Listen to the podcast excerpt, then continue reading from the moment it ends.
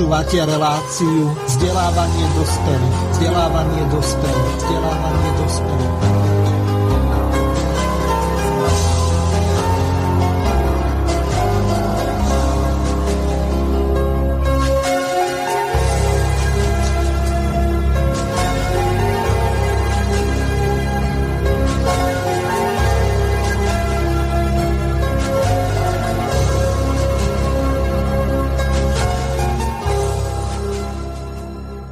Vážení a milí poslucháči, vítam vás pri počúvaní relácie zameranej na ekológiu. Bohužiaľ, e, nejako nám nefunguje momentálne e, spojenie, tak e, v úvode vám prehrám jednu ukážku, ktorú sme si pripravili na úvod dnešnej relácie a medzi tým sa pokúsim spojiť s našimi hostiami. Táto séria e, diskusných stretnutí, e, ktorá prebieha po všetkých deviatich slovenských národných parkoch, je vlastne realizáciou e, prísľubu ministra životného prostredia Jana Budaja, ktorý súvisí s poslaneckým návrhom novely zákona o ochrane prírody.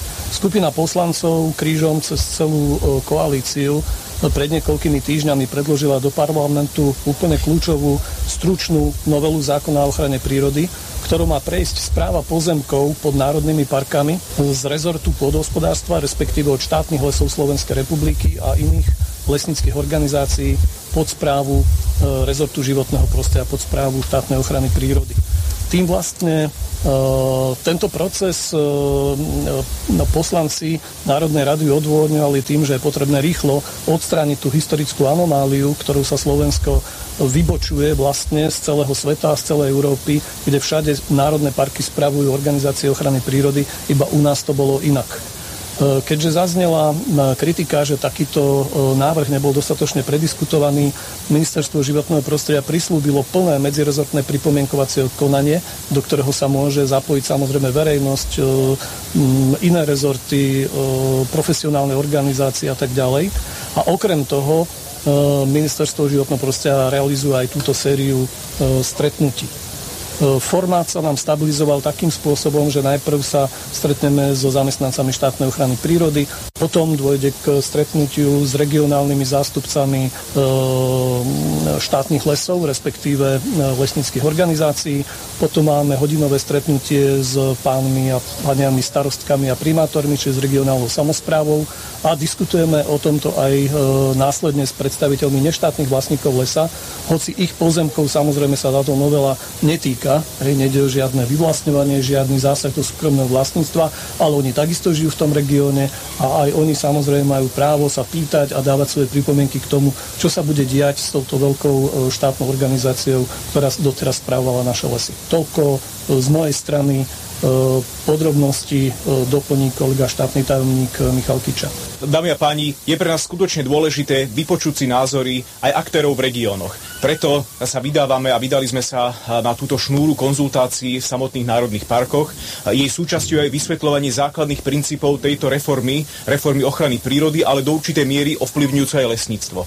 My vnímame miestnych lesníkov a zamestnancov štátnych lesníckých podnikov ako kľúčových partnerov pre úspešné zvládnutie tejto reformy. Ponúkame im prevzatie, ponúkame ich prevzatie do pracovného pomeru v národných parkoch, garantujeme im zamestnanie, garantujeme im súčasné platové platové pomery a chceme ich o tomto aj uistiť. Kľúčovou časťou je aj uistenie, že nakladanie samotné s drevom v národných parkoch bude vykonávané prírode blízkym spôsobom.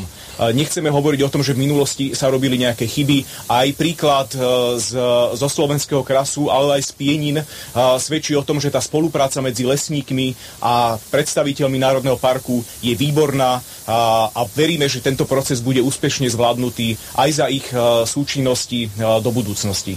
No, čo sa týka uistení pre e, predstaviteľov samozpráv, aj tu chceme vlastne uviesť, že v tomto prípade, ak budú vlastne, e, prejde vlastne takýmto spôsobom táto reforma, bude to mať pozitívny vplyv na rozvoj cestovného ruchu v regiónoch. Samotné národné parky budú predstavovať e, zdroj príjmov z mekého turistického ruchu, tak aby sme uprednostňovali túto funkciu, rekreačnú funkciu národných parkov. nechceme, aby oni boli zdrojom lacného dreva, ktoré by sa vyvážalo do zahraničia. Chceme podporovať, ak samozrejme s nejakou ťažbou sa bude vykonávať, chceme podporovať miestne spracovateľské kapacity, tak aby sme tomu drevu, ktoré sa, ak sa vyťaží v národných parkoch, dávali pridanú hodnotu aby táto ťažba nemala negatívny dopad na životné prostredie a kvalita funkcií Národného parku. Ďalej by som poprosil pána generálneho riaditeľa sekcie lesníctva na ministerstvo pôdohospodárstva a rozvoja vidieka, pána Tomčíka. Ďakujem pekne. Ja z pozície zástupcu rezortu pôdohospodárstva považujem za dôležité uviezť najmä to, že vzhľadom na to, že dané územia, v ktorých sa národné parky nachádzajú, alebo teda chránené územia sú momentálne v gestii ministerstva pôdohospodárstva, túto víziu vnímame ako ako jasne vyslovenú zo strany životného prostredia a bude nás predovšetkým zaujímať, aký dopad prinesie tento manéver vo vzťahu k chráneným územiam, najmä v oblasti sociometrických dopadov a takisto aj hospodárskych dopadov, ktoré ako rezort potrebujeme a budeme aj zastrešovať do budúcna. Sme momentálne v období, kedy sa kreuje spoločná poľnohospodárska politika a takisto aj potrebujeme zodpovedať otázky financovania lesníctva a správy lesných území ako takých v rámci celého Slovenska. Čiže budeme veľmi pozorne počúvať, budeme sa veľa pýtať, už aj na základe tohto dnešného stretnutia padlo množstvo otázok, na odpovede, ktorých sa chceme veľmi zamerať a v rámci re- rezortu ich budeme veľmi pozorne vyhodnocovať. Počúvate slobodný Vážené a milé poslucháčky a poslucháči, vítam vás pri počúvaní relácie vzdelávanie pre dospelých. Témou dnešnej relácie sú ministrové budajové mimovládky a ich dopad na životné prostredie. Potitul relácie, ktorú navrhol náš host, ktorým je inžinier Filip Kufa, je Ministerstvo životného prostredia Slovenskej republiky chystá podvod na vidieku. Hostiami relácie by mali byť inžinier Filip Kufa a Jan Krušpán. Pána inžiniera Krušpána pozdravujem. Počujeme sa, pán inžinier? Počujeme sa. Ja sa ospravedlňujem za to, za to meškanie. Uh-huh.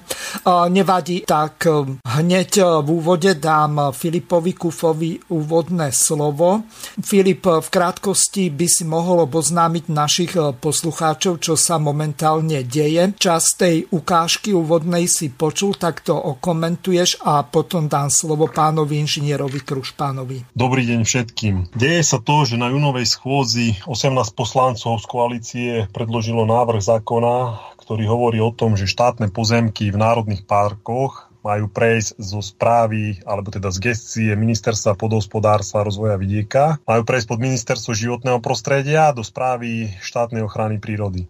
Dnes, alebo teda dodnes, túto správu vykonávajú štátne podniky, a to tri, to sú Lesy Slovenskej republiky, štátny podnik, štátne lesy Tatranského národného parku, štátny podnik a lesopolnospodársky majetok Ulič, štátny podnik.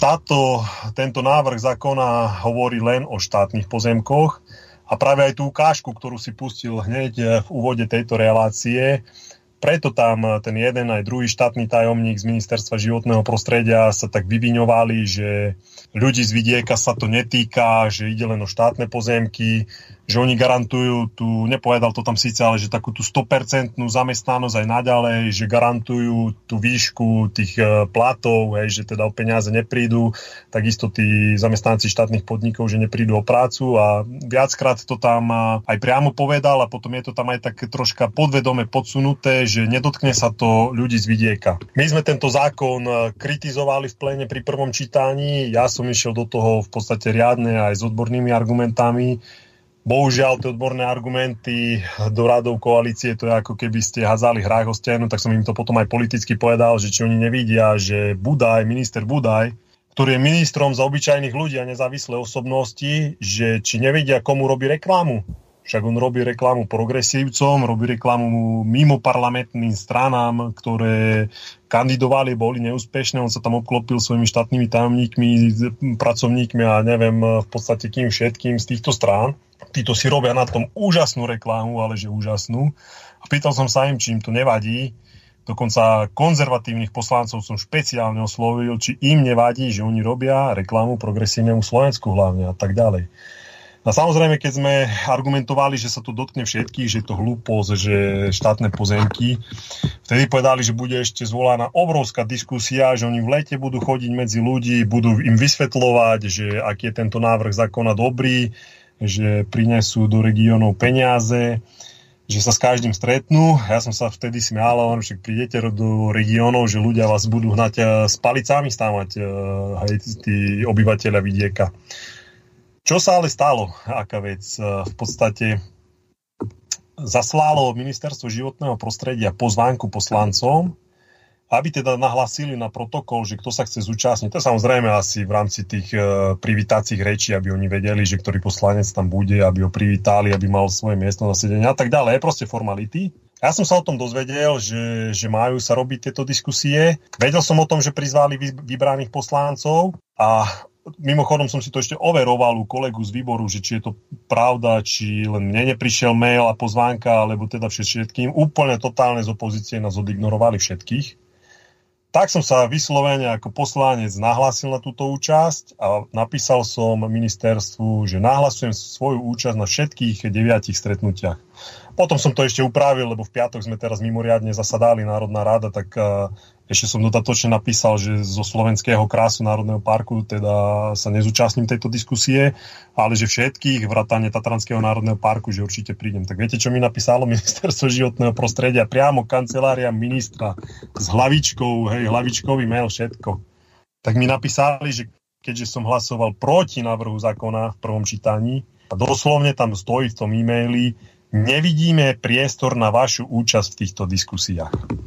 Teraz sa ťa spýtam, to sú prvotriedni a druhotriedni poslanci, veď vy podľa ústavy Slovenskej republiky hlasujete podľa svojho vedomia a svedomia a nie ste viazaní ani stranickými alebo inými príkazmi a ty ešte navyše nie si viazaný ani koaličnou zmluvou, čiže de facto si opozičný poslanec, tak e, tomuto absolútne nerozumiem. To, na tom ministerstve si myslia, že zaviedli nejakú totalitu po 32 e, e, rokoch, alebo ako, lebo ja tomuto vôbec nerozumiem, čo sa tam deje. Tomu nerozumiem ani ja, ani to neviem pochopiť, pretože keď vám niečo také sú oni schopní dať čierne na bielom, že vďaka vášmu hlasovaniu, že, že ste boli proti, že oni z tohto titulu odmietajú vašu účasť na diskusii, to je absolútne nepochopiteľné a je to samozrejme aj absolútne nepriateľné. Veď my ako poslanci zo zákona máme nárok napríklad sa zúčastniť obecných zastupiteľstiev mestských, vyšších územných celkov a nejaká diskusia k Národnému parku, tu mi idú povedať, že ja ako poslanec sa nezúčastním, lebo som hlasoval proti a že poznajú môj názor, hej, moje myšlienky, teda, že sa s tým nestotožňujem. No samozrejme, že s takýmto návrhom zákona sa nestotožňujem, pretože v konečnom dôsledku najviac poškodení budú práve tí vidieckí obyvateľia a tí ľudia, ktorí sú priamo spätí s tými národnými parkami. Tak ja v živote nebudem za takýto návrh zákona hlasovať ani teraz chystajú k nemu dokonca už aj pozmeňovať, čiže to som sa tiež smial, že vy mi vyčítate, že nie som za nejaký návrh zákona, ktorý aj tak nebude v tomto znení, ale dobre, to, to je v podstate len taká perlička na okraja. No a ja som bol, to prvé stretnutie bolo štvrtok v Penínskom národnom parku, tam som bol natočiť video, že ako rokujú za zatvorenými dverami, že mňa ako poslanca teda odmietli. A dneska uh, aj teraz tesne predtým, jak sme sa spojili v tejto relácii, ja som absolvoval účasť eh, v Národnom parku Malafatra, No to ste mali dneska vidieť, tú atmosféru. Ten harmonogram bol taký, že prvé sa stretli so štátnymi podnikmi, potom druhá bola samozpráva a tretí boli neštátni vlastníci lesa alebo tie urbáre, keby si, keď to tak ľuďom povedal, keď to tak poviem, aby pochopili, to sú tie pozemkové spoločenstva urbáre, Prišlo tam protestovať vyše 100 ľudí, spravili tam takú miernu blokádu, to názvem, nechceli to celé zatarasiť eh, tým protestom, ale proste prišiel tam nakladať s drevom, prišla tam vývozka, prišli tam s koňom, ako takéto symbolické odkazy. A jasne im povedali, že čo ich proste klámu, že sa ich to nedotkne, že ich sa to veľmi dotkne, tento návrh zákona. Malá Fatra je národný park, ktorý má zhruba 22 tisíc hektárov svojej výmery tých všetkých národných parkov na Slovensku máme 9, ako som už spomínal. Dokopy je to skoro 320 tisíc hektárov priamo ako územie Národného parku, lebo oni majú potom svoje ešte ochranné pásma, aj tých ďalších 260 tisíc hektárov. No a v rámci týchto 22 tisíc hektárov Národného parku Mala Fatra je iba 15% vlastníctva v Slovenskej republike. A Budaj ja som sa ho už pred vyše rokom pýtal, keď tento návrh zákona absolútne vtedy nebol na stole. Pýtal som sa ho na to, či bude robiť kroky k prechode kompetencie. On to potvrdil, že bude robiť. A všetkými prostriedkami sa zasadí, to je čierne na bielom takisto v zaznáme z Národnej rady, kto chce si to vyhľada, môže mu to poslať. Tam sa vyjadril, všetkými prostriedkami sa zasadí na to, aby v národných parkoch bolo 50% územia bez zasahu. Samozrejme, tá vízia je to nafúknuť až na 75%. A ja sa teraz pýtam, keď tam je dneska v tom národnom parku 15% štátneho vlastníctva, 20% v rámci celej výmery majú bez zasahu, čiže to sa dotýka aj štátneho aj neštátneho. A oni to chcú nafúknuť na 50% a oni idú hovoriť, že to sa nedotkne týchto ľudí. Prosím vás, kto tomuto môže veriť? Veď to detsku, keď dáte, ja neviem, v druhej triede, alebo v ktorej sa už učia možno, že tie počty do 100, tak keď si toto dá na misku váh, tak každý vidie, keď jednoducho raz nafúknete územie na 50% bez zasahu, Jednoducho to sa dotkne všetkých. A my sa nebavíme o zamestnancoch štátnych podnikov, lebo vidíte práve, jak pod Prahou oni pod, podsúvajú to, že nebude, nebude sa to dotýkať zamestnanosti a povedia, my štátnych zamestnancov zamestnáme v štátnej ochrane prírody a garantujeme im, im ich platy. Ale dobre, však to, je, to sú no, tí lesníci, to... ja neviem, je to nejaký správca, lenže oni majú kolo seba tých dodávateľov prác tam sa zalesňuje výžina, chodia čistiť chodníky a tak ďalej a toto všetko jednoducho to bude jeden veľký mínus a výpadok tých pracovných miest. Chcel si sa niečo opýtať, len, no. len som ešte dokončil. Presne na to, kde si pokračoval, som sa chcel spýtať, že či sa to, či zamestnajú len tých tzv. THP pracovníkov, alebo mienia ako rekvalifikovať tých ľudí, ktorí sú v tej e, výrobe lesníckej, lebo toto mi nejde do hlavy z toho dôvodu.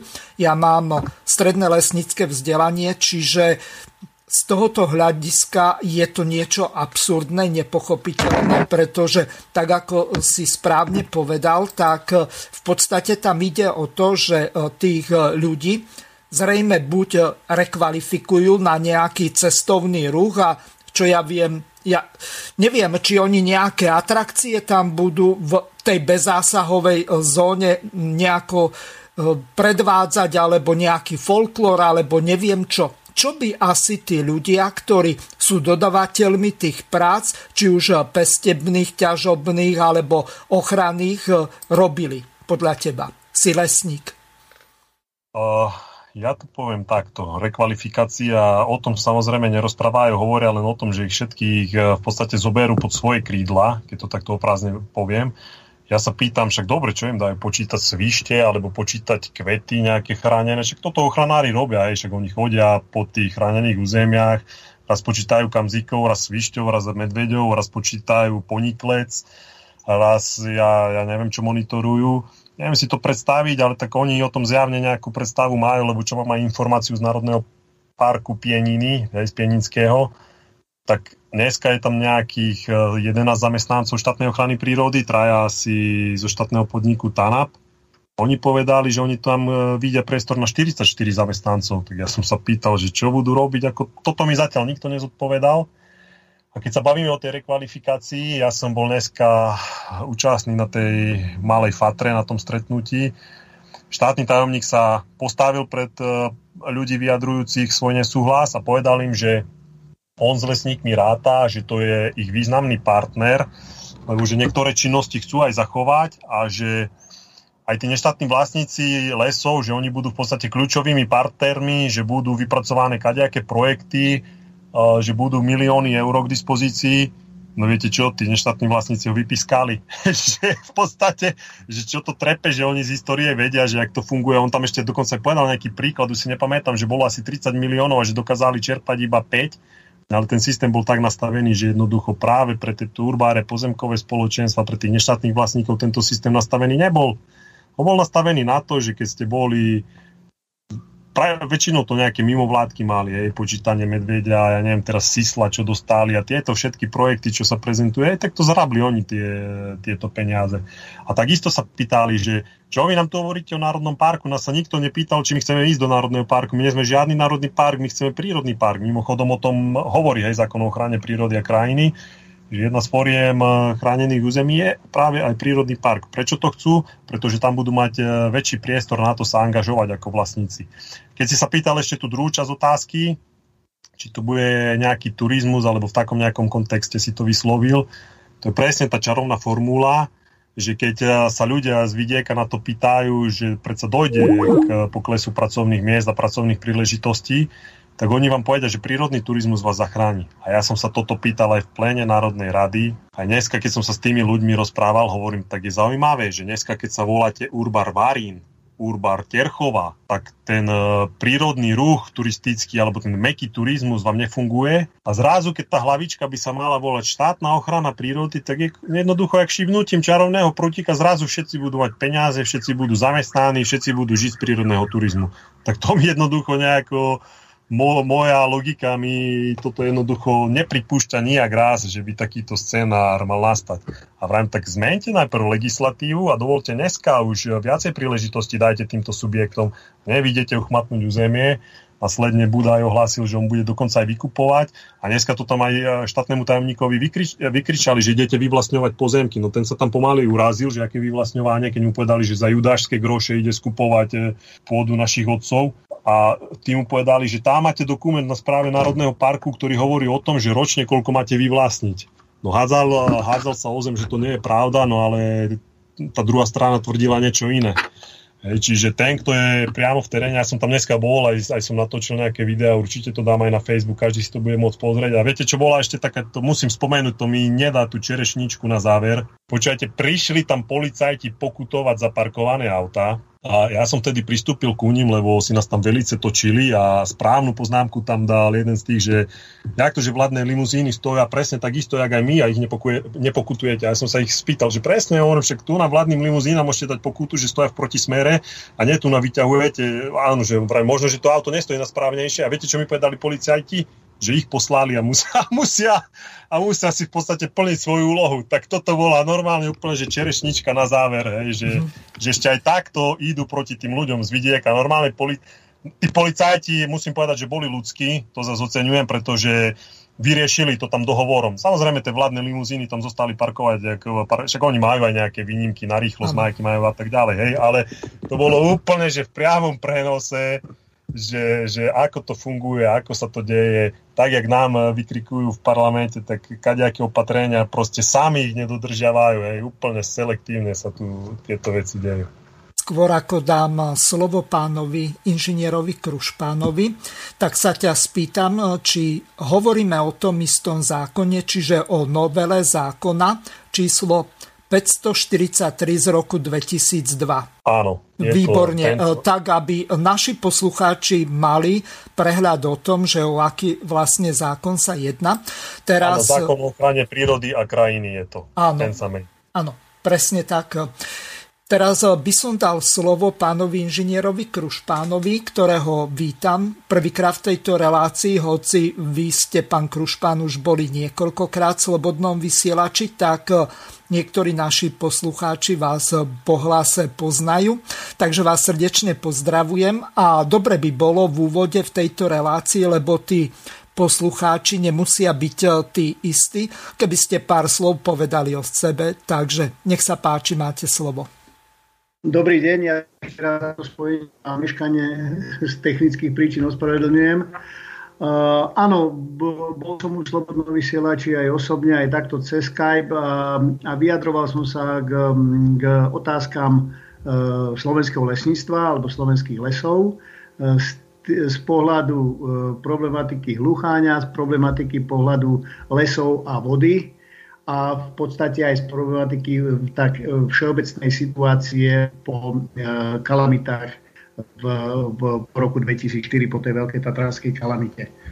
Um, som už dôchod, dôchodca, som už emeritný lesník, aj keď ešte stále aktívne vykonávam funkciu odborného lesného hospodára u dvoch subjektov zhruba a do, e, do konca minulého roku, to znamená od 1.1. mám tento status a dovtedy som robil e, v štátnom lesníctve, celý život som robil v štátnom sektore. Po e, štúdiu v Banskej šťavnici a vo zvolenie som robil, začal som robiť na lesnom závode Bratislava, lesná správa Rusovce, lesnícky úsek Vlčie hrdlo tam som sa dostal k týmto, k týmto e, bratislavským pohľadom na, na prírodu, na lesy prvýkrát a to bolo v 81. roku, takže to bolo hodne, hodne dávno. Z týchto ľudí sa potom e, vyselektoval dokonca taká odnož, krídlo, ktorá už išla viac politicky a s, skončili v takom hnutí, volalo sa to Bratislava náhlas, ktorého my sme e, samozrejme my sme tam mali iné názory na, na, na problematiku e, prírody okolo Bratislavy, ale toto, toto samozrejme, že oni e, majú aj svoj legitimný názor. No a potom som odišiel na Oravu a e, tu e, robím od e, 82. po návrate z vojny až do toho konca minulého roku. E, e, robil som v alebo robil som ako vedúci ochranného obvodu štátnych lesov Tatranského národného parku od 91. roku v, na ochrannom obvode Oravice. Eh, to znamená, že na jednom mieste som pôsobil v, vo funkcii, ak to tak prispôsobím, eh, Lesom Slovenskej republiky správcu nejakých 30 rokov. To je asi tak celé to moje profesné kurikulum víte, ak, ak to tak stačí.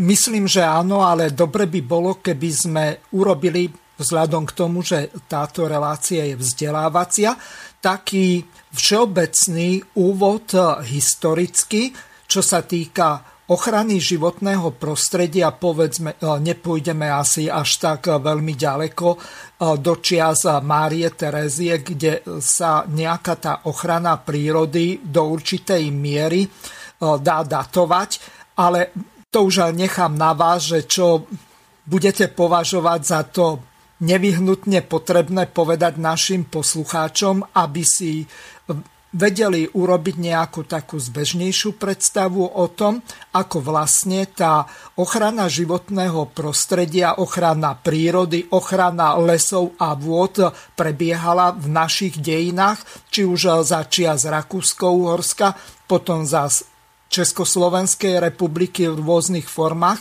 a teraz ako prebieha za Slovenskej republiky. Tak áno, tak pokúsim sa tak nejako v krátkosti alebo v takom, takom v e, skrátenom, v e, skrátenom nejakom konaní, že by som vám to nejako skúsil e, ozrejmiť.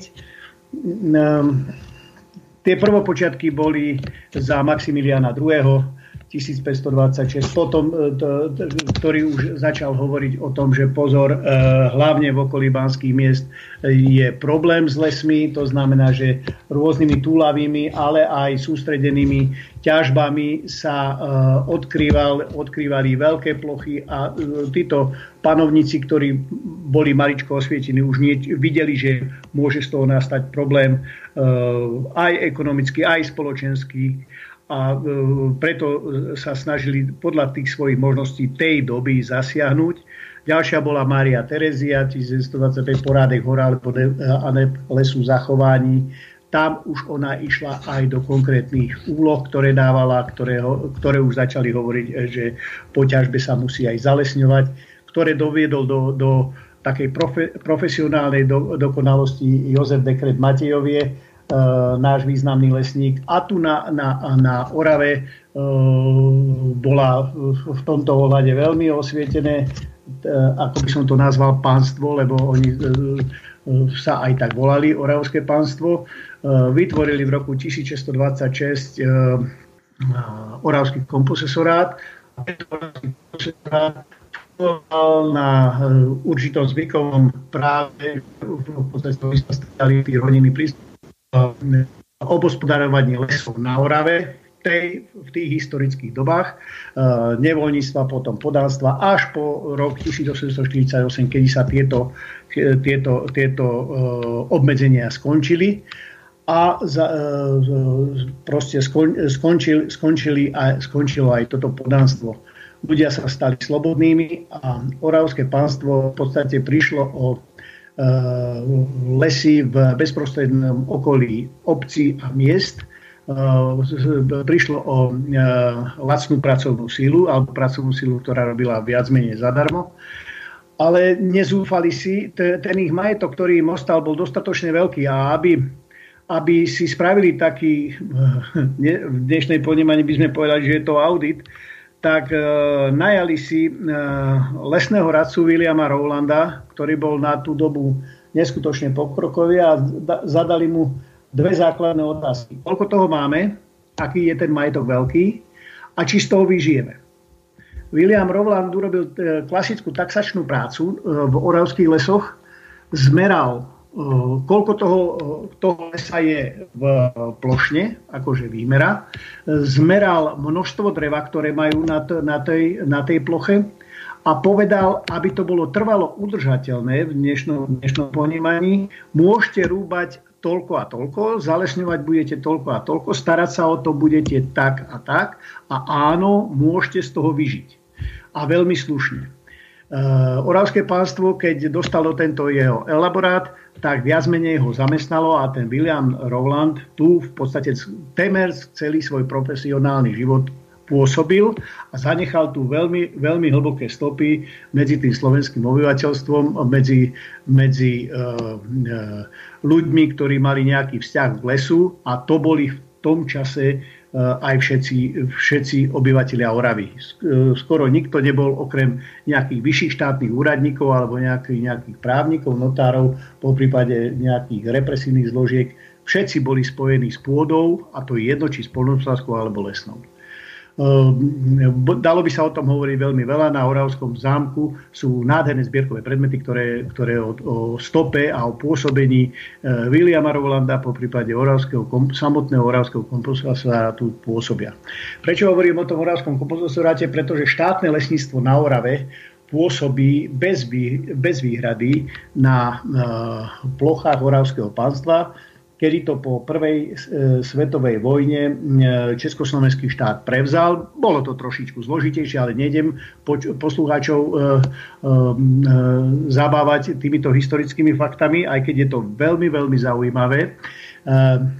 No a to znamená, že my na odkaze Williama Rolanda na jeho dielach, lebo zanechal dokonca aj nejaké diela o ochrane kosodreviny, zanechal nejaké diela o stavbách, ktoré potreboval tento oravský komposesorát, um, um, čo sa týka lesníckej prevádzky, ktoré potreboval, to, to znamená výstavba, výstavba horární, výstavba luštiarí semena, dopravné cesty, čo sa týka vodné dopravné cesty. Takže toto, toto nechal ako, ako svoju stopu. Hovorím to preto, eh, aj keď sa čudujete, že ja som pracoval v štátnych lesoch Tatranského národného parku, pretože táto časť, Oravská časť Tatier, západných Tatier, um, patrí do, do organizácie štátne lesy Tatranského parku až doteraz. Odčlenilo sa to v 1.1.91, ešte fungovala tedy správa TANAPu.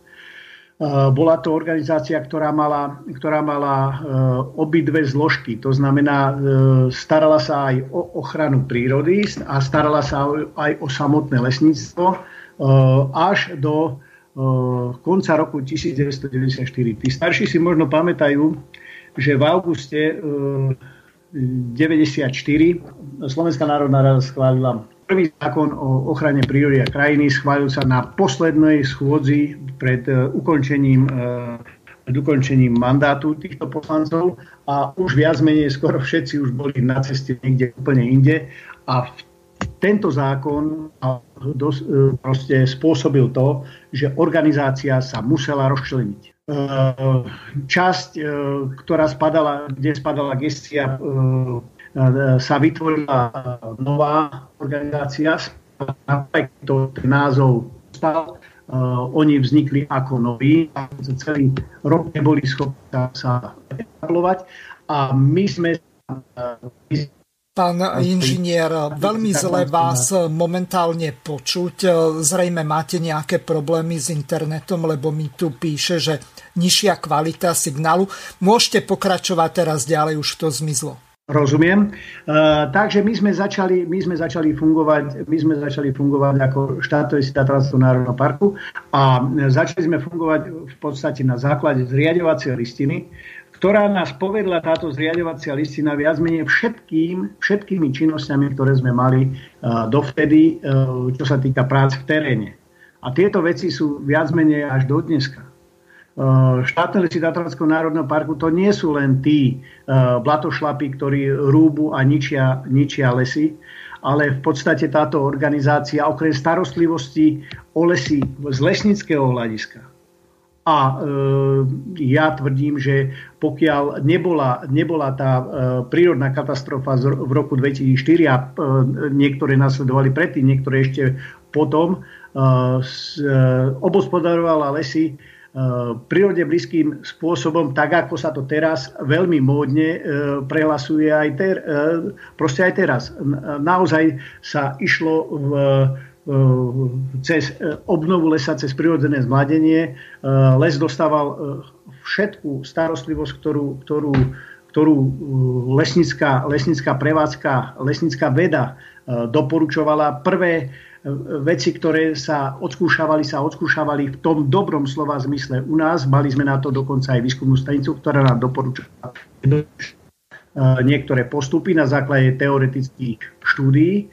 No a takto v podstate to šlo až do tej veľkej kalamity. Tá veľká kalamita samozrejme zmenila absolútne tvár e, e, Tatier a hlavne štátnych Tatier, lebo tá e, veľká kalamita sa z, 9, z 9 častí sa týkala e, a tam sme No asi um, tu prerušíme tento váš vstup, lebo už vás uh, vôbec uh, nepočuť. Teraz uh, pre zmenu dám slovo Filipovi Kufovi ale e, skôr ako mu dám slovo, tak prehrám jednu jeho pripravenú zvukovú ukážku, ktorá úzko súvisí e, s touto reláciou. Na júnovej schôdzi sme mali návrh zákona, ktorý hovoril o tom, že štátne pozemky v národných parkoch majú prejsť z ministerstva podhospodárstva pod ministerstvo životného prostredia a správe ich bude mať štátna ochrana prírody. Vtedy v pléne sa rozprávalo aj o tom, že aby sa ľudia toho nebáli, že prídu o pracovné miesta, ako tam, keď ratali, tak je ohrozených až 6,5 tisíc pracovných miest. Samozrejme, to je nejaká tá horná hranica, keby bol ten scenár, hej, tie scenáre sú teda viaceré tak rozprávali, že proste budú chodiť medzi ľudí cez, medzi prvým a druhým čítaním a že budú im vysvetľovať, aké je to v podstate prínosné pre vidieckých obyvateľov a že v každom jednom národnom parku spravia stretnutie. Dneska som sa dozvedel, že poslancom bola rozposlaná pozvánka na tieto stretnutia. A čudujú sa svete, Zase opozičným poslancom neprišlo nič. Ja ako člen výboru pre podhospodárstvo životné prostredie, ktorý máme priamo v gesti tieto návrhy zákona, kedy pokiaľ ide tento návrh do pléna, tak vždy sa najprv na výbore preberá. Proste opozičným poslancom nám zase neprišlo nič. Je to presne tak isto, ako keď si robili Mejdan v hoteli Vôrik, kde si zavolali len svojich vyvolených poslancov a na nás sa vykašľali aj na nás ako členov e, výboru pre podhospodárstvo. Zase to isté. Majú už určené termíny pre každý jeden národný park a bude sa to konať na správach e, v podstate, čo majú štátna ochrana prírody, s väčšinou e, teda svoje sídla. A preto som sa rozhodol, že zistím tieto datumy, zistím časy, presne miesta a zverejním ich aj do tohto videa a v podstate každý občan bude vidieť, kedy sa to koná kde to bude a kedy to bude. A vyzývam aj vás, občania, proste, ktorí žijete v národných parkoch, pri národných parkoch, ktorých sa vás pri, priamo dotýka táto problematika. Aj keď sa síce dneska jedná o štátne pozemky, ale dneska sú to štátne, zajtra to budú súkromné. Proste pozrite si tieto termíny a keď tam budete môcť ísť, proste chodte, zneste tam svoje pripomienky, pretože ministerstvo životného prostredia si zase chce len urobiť svoju fajočku, že bolo v regiónoch, že konzultovalo, ale keby sme sa pozreli na to, že možno, že hlbšie, tak zistíte, že o týchto konaniach proste nikto nevedel. Zúčastnili zúčastnili sa ich možno, že len členovia jedného, druhého ministerstva a pár vybraných koaličných poslancov. Toto proste nemá obdobu, táto ignorácia zo strany ministerstva životného prostredia, ako ignoruje nás opozičných poslancov a pritom argumentujeme vecne a odborne, aj keď bola táto debata k tomuto návrhu zákona, proste nikto vám tam není schopný nejako oponovať e, nejakými logickými argumentmi a keď vám povedia, že bude, sa, bude k tomu v podstate veľká diskusia so všetkými zainteresovanými, spravia si Mejdan v hoteli Vôrik. Teraz cez prázdniny, keď nám povedali, že bude k tomu zase diskusia v regiónoch, proste zase sa nás snažia obísť. Preto ja tieto termíny zverejním, aby to vedel každý občan a vy ľudia z vidieka, ktorých sa vás to najviac dotkne, prosím vás, neignorujte to, aj keď sa dneska jedná o štátnu pôdu, ale vedzte, že dneska je to štátne a zajtra sa to bude dotýkať o to väčšmi aj vás. Takže toľko Filip Kufa a jeho pripravená ukážka, ktorú e, zverejnil na Facebooku. Pokiaľ sa milím, tak ma môžeš, e, Filip, opraviť. je to tak, ako si povedal, ja som toto video dával na Facebook, po ňom som dával potom ešte jedno video z Pienického národného parku, kde som sa vtedy priamo zúčastnil a dneska určite pridám ešte videa z Národného parku Malá Fátra, ako to tu celé prebiehalo. Tam v tom videu som spomenul aj, že robili si Mejdan v hoteli Bôrik. Počujete, ministerstvo životného prostredia úplne, že si ide svoju lajnu, odignorovať, to má proste iný názor, aby sa im vyhli aby sa o tom e, obyvateľia vidieka nedozvedeli. My keď sme mali výbor, a výbor sa jasne dohodlo, bude stretnutie v kinosále v Národnej rade, proste, že budú pozvaní všetci dotknutí e, zastupcovia štátnych subjektov, teda štátnych podnikov, plus ešte aj e, teda iní, hej, to by mali byť tí, teda neštátni vlastníci a tak ďalej. Úplne nás obišli, opozičných poslancov vtedy, hotel Bôry, ktorý je vládny hotel, proste spravili si tam pozvánky a keď sme to kritizovali, tak viete, čo nám napísali, čo vypísali, vypisovali po internete, že Kufovi bol prednejší nejaký obed, tak preto neprišiel do hotela Borik. Ja som im to tam náspäť povedal, že viete čo, vážení, my sme nedostali pozvánky, nikto nám o tom nepovedal, že vy tu tvrdíte, že, má, že sme nemali zavreté dvere, že, nie, že nikto tam nikoho nekontroloval, či má pozvánku alebo nemal, ja sa však, ale keď sme nevedeli o tom, že sa to deje, jak sme mali prísť? tak sa tvarili, že akí sú transparentní, mu na v plnej nahote e, potvrdili pri tomto maili, ktorý som už spomínal, že odmietli moju účasť, oni si idú jasne svoju lajnu, svoju myšlienku, proste obísť ľudí, ako náhle máte iný názor, proste aby ste tam náhodou neboli, nevyslovili to, že, že s nimi nesúhla, uh, nesúhlasíte. Im konec koncov dneska dali najavo aj e, títo neštátni vlastníci lesa, pretože keď sa prišiel pán štátny tajomník prihovoriť, ako oni si vypočuli ten príhovor, potom ho vypiskali a niekto sa tam z pléna spýtal otázku, tak ešte tam prišiel akože diskutovať, ale potom zutekal dovnútra, pretože tie emócie sa strhli tí, tí ľudia mu tam začali nakladať, že čo to má znamenať. Mimochodom, druhý štátny tajomník Smatana nebol schopný ani tam výsť, sedel proste dnuka zašitý, hej, e, nevyšiel von. Štátny tajomník Kiča sa potom zdekoval a povedal, že bude diskusia 13.30, e, že, že za to ide dnu, hej, alebo, alebo taký nejak, alebo 13.00 povedal ten čas, už, už neviem, hej, ale s tým sa vyhovoril a v podstate utekol od tých ľudí, lebo ne, nebol schopný obhajovať uh, tie, tie veci, ktoré mu tam tí ľudia hovorili. A keď, eh, keď sa teda pýtali, že, že idú dnu na tú diskusiu, tak povedali, že tam je kapacita len 20 miest. Ja som sa smial, tak poďte von. Hovorím však, čo vám bráni, čo vy sa vždy vyhovárate, že sú covid opatrenia, že dvojmetrové odstupy, že nemáte priestory. Hovorím však, čo to nespravíte von? Hovorím však, prezentovať to viete aj vonku tu na pred tými ľuďmi.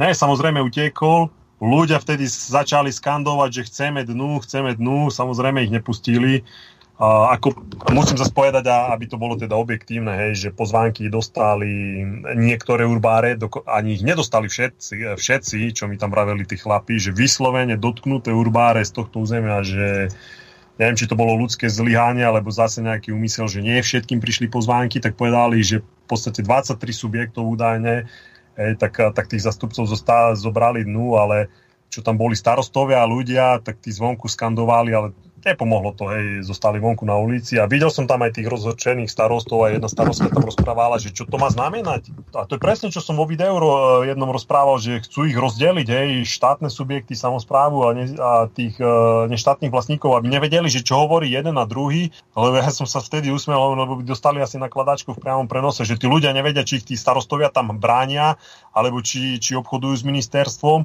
a či oni si majú teda vypočuť už e, nejaký rozsudok.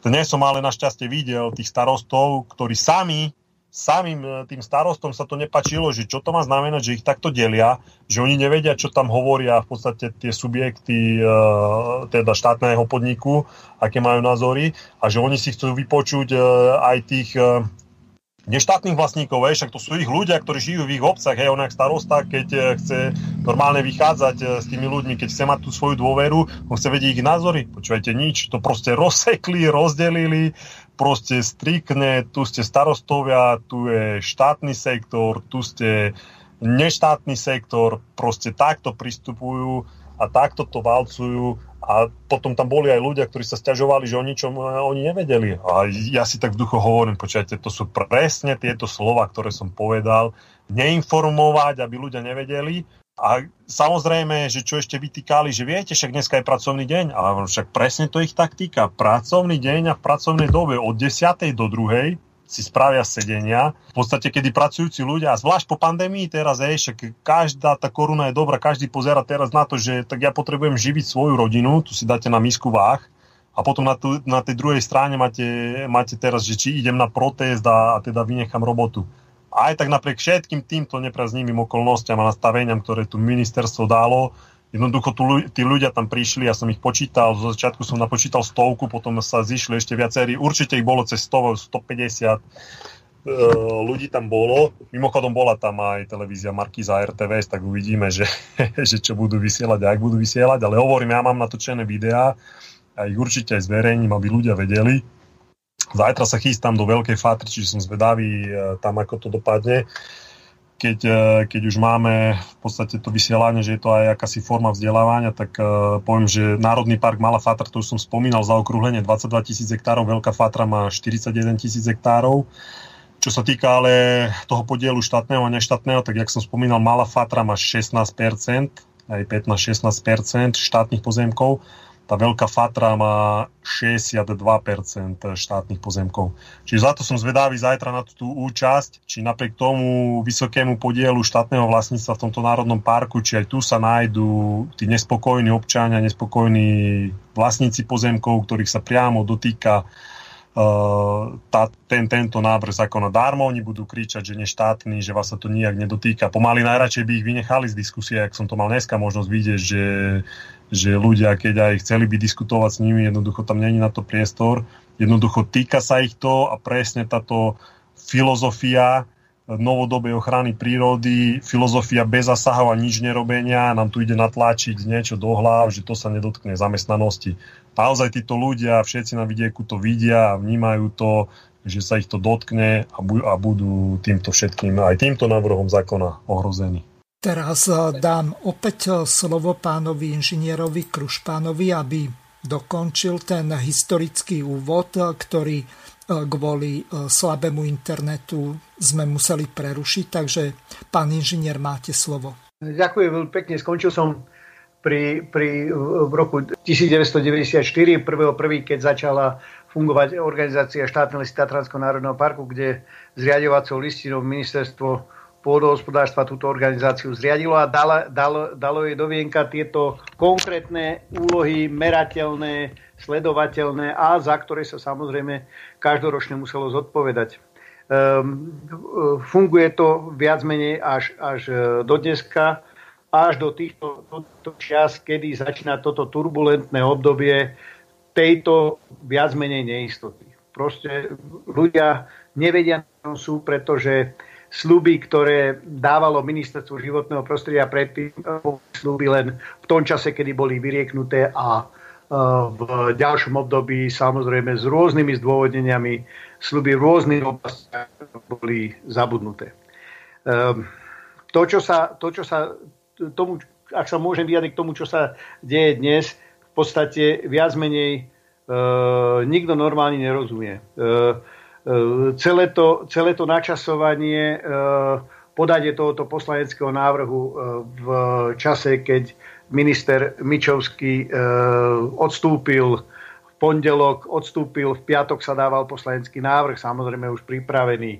Ale tento poslanecký návrh nedomyslený. Oni ako keby nepoznali šírku záberu tej organizácie štátne lesy Tatranského národného parku z, z pohľadu rôznych zákonov. To nie, to, tam není len jeden zákon. Hej. Tam je toho e, neskutočne, neskutočne veľa. Hej. E, od ekonomických záležitostí, ktoré, ktoré, e, kde sa musia zodpovedať, kde sa musíme lesnému zákonu zodpovedať, kde sa musíme zodpovedať zákonu o ochrane prírody a krajiny, kde sa musíme zodpovedať zákonu o lesnom reprodukčnom materiále, zákonu o dreve, zákonu o polovníctva, o vodách, o odpade, o správe majetku štátu ako jednom hlavnom, pretože my sa musíme starať o e, majetok štátu tak, ako je to definované v tom zákone. A, a definícia e, riadnej starostlivosti zodpovedá e, v, podstate bezasahovému, bezasahovému režimu na štátnom majetku zodpovedal to už niekto, po prípade to niekto bude meniť, že e, takéto niečo sa bude diať, alebo to dokážeme viac menej, keď to tak ľudovo nazvem, obkecať nejakým, nejakým sledovaním nejakých procesov alebo ochranou nejakých procesov. To sú všetko nezodpovedané otázky.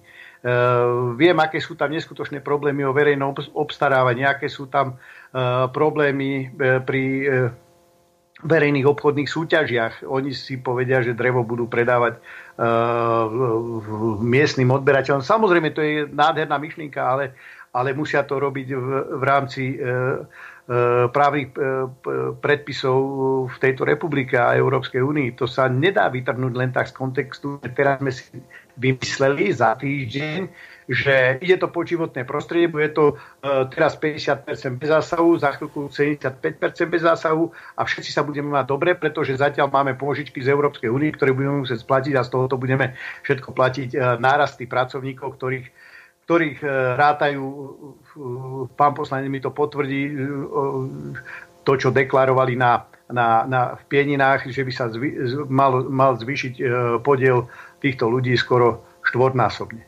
To, tam je toľko nezodpovedaných otázok a toľko, povedal by som, pohľadov, ktorí sú len tak, také, také viac menej amatérske, že to až zaráža, ako sa takto dá vyjadrovať e, k e, ohromnému majetku, ktorý v podstate e, t, táto plocha štátneho územia v Tatranskom národnom parku e, znamená.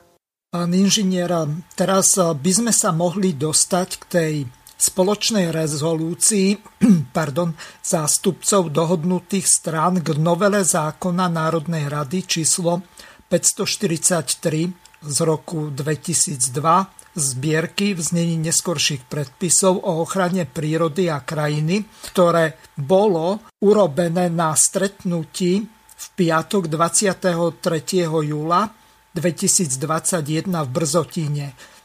Môžete našich eh, poslucháčov podrobnejšie o tom informovať, na čom sa vlastne tí zástupcovia obecných samozpráv, vlastníkov lesov, členov Slovenskej lesníckej komory, Slovenskej polovníckej komory a ďalších eh, združených organizácií dohodli? Samozrejme môže, ale eh, ak môžem, tak to poviem v kontexte tohoto celého diania, ktoré je ano.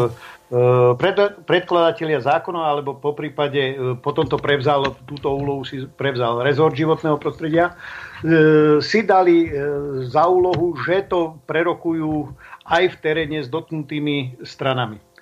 Uh, vidíte, ako to je. Pán poslanec Kufa to uh, definoval presne a ja sa skúsim, poku, pokúsim sa to rozviesť, že uh, viac menej prečo to tak je. Uh, uh, E, oni tú situáciu poznajú, aká je nálada medzi ľuďmi, aká je nálada medzi zamestnancami štátnych podnikov a v podstate poznajú aj záujmy samozpráv, ktoré sú zase z trošku iného súdka. E, keď toto e, termíny zverejnené neboli len to, čo zverejnila, zverejnil pán poslanec, po prípade zdieľali to ostatní ľudia, a takto pre, nádherne prebiehalo od, od tých pienin a graduje to a pokračuje to ďalej. Tak v pieninách oni stanovili schému, že ako sa bude jednať už len ten spôsob, že rozdelíme týchto ľudí. Samozrejme, že budeme mať milión vyhovoriek o pandemických opatreniach, o podmienkach, ktoré tam máme, rozdeliť ľudí a každému hovoriť viac menej niečo iné, to, čo tá daná skupina ľudí potrebuje. Ľudia, ktorí pracujú v štátnom lesníckom sektore, viac menej musia sedieť ticho, pretože dostali taký pokyn a e, každý sa bojí o to svoje zamestnanie. Ako náhle začne klásť otázky, čo ako legitimné, čo ako logické, bude považovaný za nepriateľa alebo za minimálne ne- nelojálneho človeka k tomuto dianiu. E, samozpráva tam má svoje záujmy samozrejme, aj keď e, pevne verím, že sa chytí rozumu a pôjde e, v prospech občanov hovoriť na týchto stretnutiach. A najvýraznejšie slovo majú neštátni vlastníci. Ale tam vidíte, takisto tých neštátnych vlastníkov obmedzia takým spôsobom, že sa tam všetci nedostanú, a či už je to z kapacitných dôvodov, alebo pandemického opatrenia, alebo čo si desí.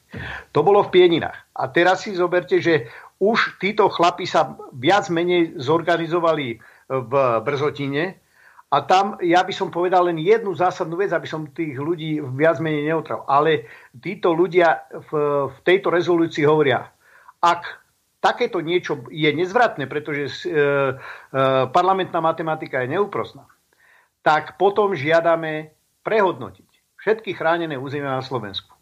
To, to je podstata toho e, prehlásenia spoločného v Brzotine a keď toto, keď spravíme na novo, celú túto rajonizáciu chránených území, tak potom sa začneme baviť o správe alebo o podmienkach, čo a ako má platiť na jednotlivých uh, územiach.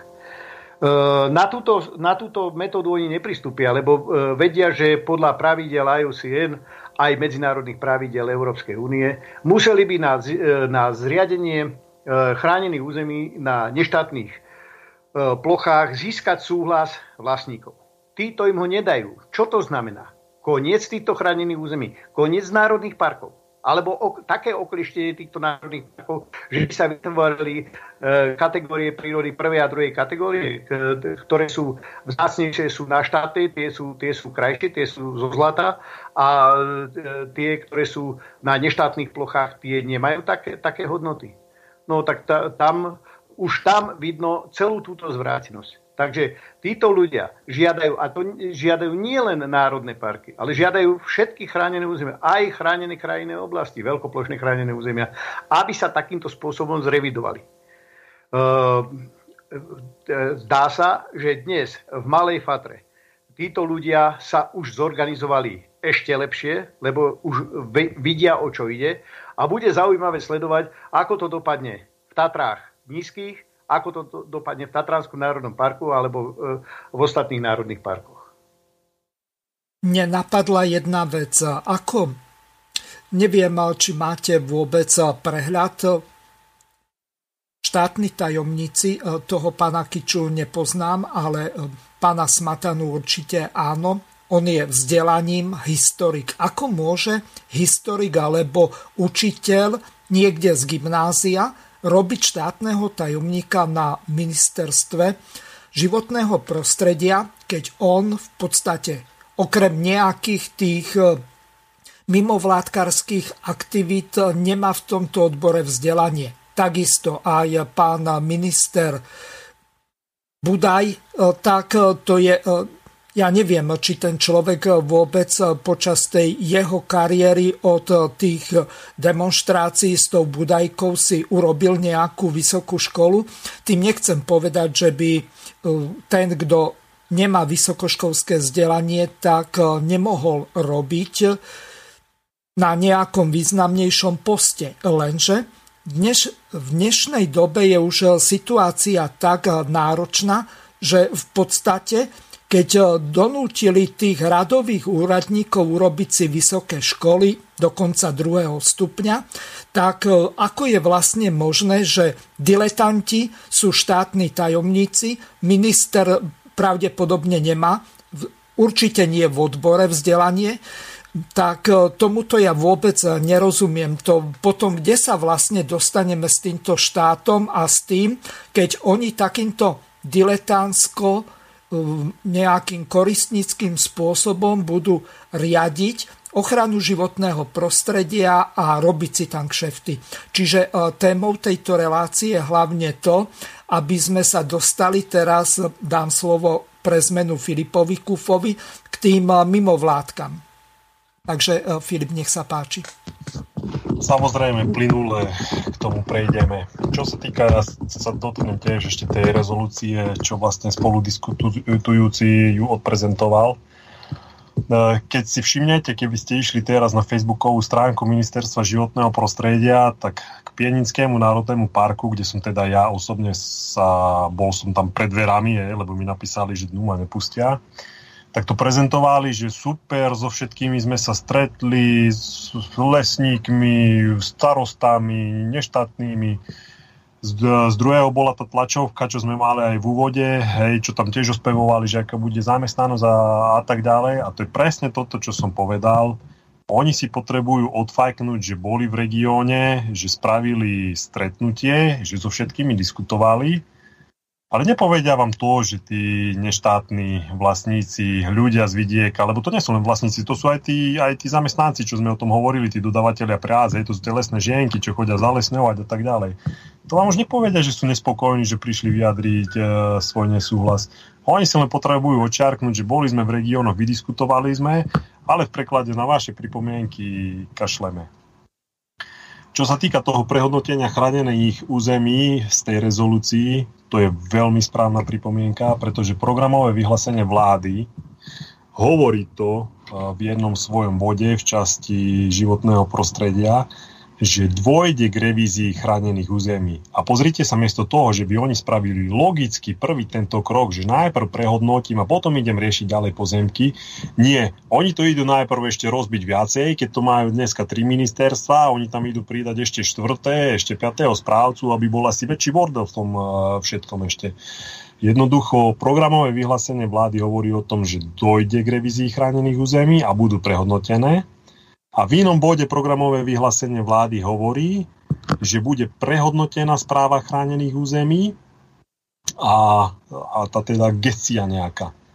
A oni sa odvolávajú práve na tento bod, že oni to majú vo svojom programovom vyhlásení vlády, že správa prejde pod ministerstvo životného prostredia. No, no to tam je napísané, že bude prehodnotená správa, či má byť pod ministerstvo, a teda, že prejde pod životné prostredie ale to je taký slovný chyták, pretože správa chránených území je už dneska v gestii Ministerstva životného prostredia. Jednoducho v chránenom území vám diktuje štátna ochrana prírody. A nielen štátnym subjektom, aj neštátnym diktuje a to je práve ten kameň úrazu, prečo tí vlastníci prišli, lebo oni dobre vedia, jak tá štátna ochrana prírody postupuje, jak rozkazuje si, jak im obmedzuje hospodárenie, jak im necháva odumierať lesy, jak im nedovolí drevo spracovať, jak im povedia, že musíte to tam nechať zniť, musíte to nechať na prírodu, musíte rešpektovať bez zásah, lebo príroda sa s tým vysporiada. Áno, príroda sa s tým vysporiada, myslím si, že to sa zhodneme teda v keby som z tých odborných kruhov bral lesníci, ochranári, vše, e, každý. Všetci vieme, že keď prírodu necháme tak, ako v konečnom výsledku by tam mal byť les. Hej. V minulosti 95% územia boli lesy. Tých 5% to boli nejaká fakt už len skály, hej, vysoké Tatry a vodné plochy. Jednoducho 95% plochy sme mali lesy. Čiže my keby sme prestali gazdovať, to zarastie. Ja som im vravil, však si nechajte Slován, 30 rokov tam nehrajte futbal v Bratislave, budete tam mať les. A on o 300 rokov prales. A môžete si ho vyhlásiť na, za prírodnú rezerváciu. Hej, Bratislava rada tak diktuje ostatným časťam Slovenska, vidieka, hej, oni chcú mať z toho rezerváciu a nerešpektujú vôbec e, to, čo sa tam deje. Keď si sa dotkol tej vysokej školy, hej, to ideme tak plynule prejsť ďalej, že či Budaj má vysokú školu, či nemá.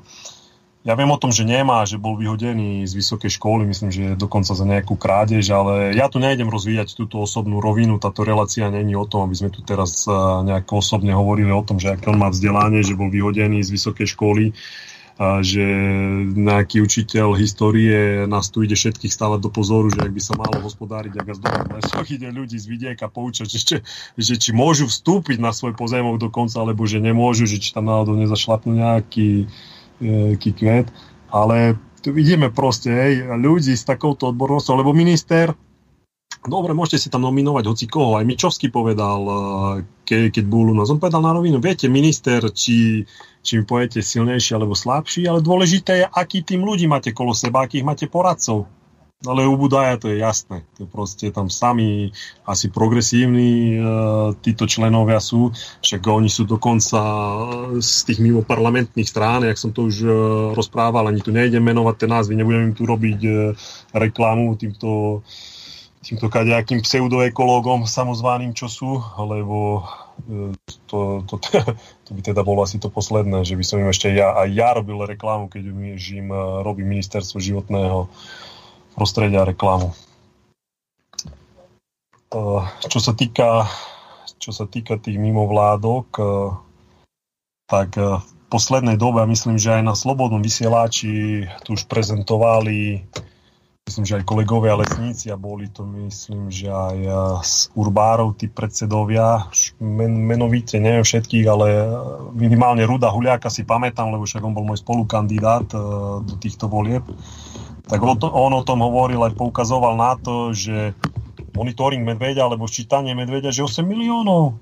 A ministerstvo životného prostredia nevedelo, kam z konopy, potom rýchlo písalo, že to není pravda, že žiadnych 8 miliónov, že to je 7 miliónov 990 tisíc, ale že vyčerpaných majú zatiaľ len nejakých 30 tisíc, alebo čo. Ale však dôležité je to, že, že oni potom im na oplátku vyťahli a naozaj z tých grantov tam je jednoducho 8 miliónov na medveďa. A kto to robí? Títo mi tu vraveli aj tie ženy, čo robia v tom lesnom hospodárstve, hej, keď ich nazvem tak tie lesné žienky, títo ľudia hovorí, si myslíte, že naše ženy nevedia ísť do terénu, počítať kvietky, počítať svište, si tam sadnúť a čakať, kedy ten sviš vidia počítať? Si myslíte, že naši chlápi, čo sú polovníci, lesníci, že my nevieme spočítať medveďom? Hovorím to, komu ide tých 8 miliónov? Hovorím, čo vy nám rozprávate, že ak sú peniaze pre nás, my z toho nevidíme ani cent. Proste dávali sme nejaké projekty, aj teda na prinavratenie hlucháňov a tak ďalej, že nič, že proste tu mi to teraz chlapi vraveli, hej, že v podstate ten projekt im neprešiel na hlucháňa, ale povedali im, že oni by chceli pre medveďa niečo, nejaké územie, že či to by im nevedeli pustiť. Hej, však to, to je úplný nonsens. Potom ďalšiu tú zlodejčinu, keď to mám doslova tak povedať, že to je zlodejčina, tak uh, Rudo hovoril o tom projekte Sisel Pasienkovi, hej, to je zase na Muránskej planine projekt. Tam sa budem na to pýtať, pôjdem aj na Muránsku planínu, tam sa tiež k tomu budem bližšie informovať od tých lesníkov a ľudí, čo tam žijú. 5,5 milióna. Tak rozumiete, vy tam idete umelo držať a chovať nejaké sisle, lebo sa to stála turistická atrakcia v poriadku, ale na to potrebujeme 5,5 milióna. A keď tých 5,5 milióna minieme, čo ďalej? ako vykape ten sisel. ale, alebo čo bude potom ďalej? Hej, to, to, toto ja sa pýtam. A veľmi dobrý ich vtedy nazval Rudo, ja som sa tak smial, lebo počúval som eh, tú reláciu vtedy. Povedal, to nie je, že ministerstvo životného prostredia, to je ministerstvo mimovládok. No normálne, že trafil úplne, ale že úplne klinec po hlavičke, že toto ministerstvo sa stalo ministerstvo mimovládok a ja som to videl dneska naozaj tí ľudia, keď chceli diskutovať, keď ten štátny tajomník prišiel, musel potom zutekať, pretože nebol, nebol schopný už tam vôbec nejako argumentovať eh, s tým. A tí ľudia boli akože nahnevaní a právom nahnevaní, ale zdrhli preč. Zdrhol potom preč stávať. Mhm. Poslucháč Milan nám napísal otázku. Pán Filip Kufa, zrejme viete, že Romana Tabak zverejnila na sociálnej sieti fotku, ako sa kúpe v horskom potoku na území Tanapu, ako miesto označila studeno-vodský vodopád, kde platí najprísnejší stupeň ochrany. Ako vy sa dívate na tieto veľkopánske huncúctva, alebo čo očakávate? bude vydaná na nejaké trestné stíhanie, alebo to skončí len nejakou pokutou, pýta sa poslucháč Milan. Samozrejme, zodpoviem to. Trestné stíhanie určite nie, to bude maximálne nejaký priestupok, ale musím povedať aj nejaký ten svoj pohľad. Ja by som bol napríklad za to, aby možno, že aj tie navštevné poriadky alebo celkovo tie reštrikcie zo zákona o ochrane prírody a krajiny, aby boli pozvolnejšie Tomu sa prihlásil napríklad aj minister Budaj. On nám to na výbore hovoril. A to sa práve aj čudujem, že my často na výbore diskutujeme, aj keď som s ním osobne rozprával. On má niekedy aj dobré vízie, povie, aj, e, povie teda aj myšlienky, s ktorými sa zhodneme poslanci všetci, viete, ale potom, e, keď sa postaví niekde na tlačovku a pre, prezentuje do vonka, proste úplne zlé a jak e, o ňom už povedali, že Budaj sa stal v podstate hlasnou trúbou, oni povedali, hej, ekoteroristovej alebo týchto mimovládok. Čo sa týka Romany Tabak, ja som to vtedy zahliadol na nete, ešte si to dala fotku, no ja som sa smial, tak to, to, to je, toto nevymyslíte, v podstate porušíte zákazy. Dáte si to ešte, zväčšite na Facebook a ja som vtedy takú rečníckú otázku dal na Facebooku, že či ju bude riešiť ochrana prírody. Zahľadol som uh, tú informáciu, ako dali na ňu podnet. Tak ako inšpekcia, inšpekcia životného prostredia. Áno, inšpekcia áno. životného prostredia mm-hmm. ju bude riešiť. Ona samozrejme prvý, prvý krok bola povedala, že zle označila miesto, že to neboli studenovodské vodopády. Bolo to možno, jasne, to nebol priamo vodopád, však to vidno na tej fotke, bolo to asi Jasné. niekde nižšie. Ale to ju akože nezachránilo to. No ale povedala, že je ochotná zaplatiť pokutu. No, čiže je teda ochotná znášať nejaké tie následky. Ale to aspoň vidíte tých ľudí, že oni ani nevedia, čo v tom národnom parku, čo funguje, jak funguje. Budú vás tu všetkých presvedčať, že aký dobrý návrh zákona dávajú, lebo to ide všetkým pomôcť v, v celom tom dotknutom regióne. A vidíte, prídu do národného parku a nie sú schopní dodržiavať nejaké základné, elementárne obmedzenia, čo hoci ktorý, každý bežný človek človek, e, čo tam je, tak vie o tom, že tam niečo platí, e, že tam niečo funguje. A keď aj písali napríklad títo priaznivci ľadovej vody, tí, tzv. ľadové medvede. Aj, tak oni to tam dali v tých komentároch, že viete, však my sa tiež radi okúpeme v 8 stupňovej vode, ale pre pána Jana aspoň to nedávajte na Facebook, že to robíte, lebo za chvíľu začnú striehnúť aj na nás a aj nám budú dávať pokuty. No, takže asi, asi takto to s ňou dopadlo. Mm-hmm. Teraz sa spýtam pána inžiniera Krušpana, ako vy sa vlastne dívate na to, čo sa momentálne deje ohľadom porušovania tých základných predpisov. Títo ľudia sú nejako slabo informovaní, sú tak bezohľadní, alebo nie sú tam žiadne tabule pri vstupe, že je zakázané to a to a to presne vymenované robiť e, a považuje sa to za priestupok. No tak viete, ono všetko to zapadá do rámca e, právnych poriadku našej republiky. E, je všeobecné známe, že to, čo, je, to, čo vyšlo v zbierke zákonov, po prípade vo vesníkov, je všeobecne známe. Hej? To znamená, že a ešte viac zákonodárca, keď takéto niečo urobí, tak tam tam normálny človek, po prípade ten, ktorý s tým pracuje, ktorý, ktorý e, dbá na dodržiavanie e, návštevného poriadku, napríklad v tomto prípade, lebo návštevný poriadok je tiež e, nejaký systém v právnom poriadku. Zákon o ochrane prírody a krajiny ho definuje. To sa nestačí čudovať, alebo proste potom si už myslíme o, o intelekte týchto ľudí, volá čo nie je normálne. No, proste Viete, celá tá naša práca, pokiaľ som robil v tom teréne, lebo ja som robil viac menej len v teréne, e, pri vzťahu k návštevníkmi, my sme boli lesnická organizácia, alebo sme lesnická organizácia, alebo kolegovia, ktorí pokračujú, sú lesnická organizácia.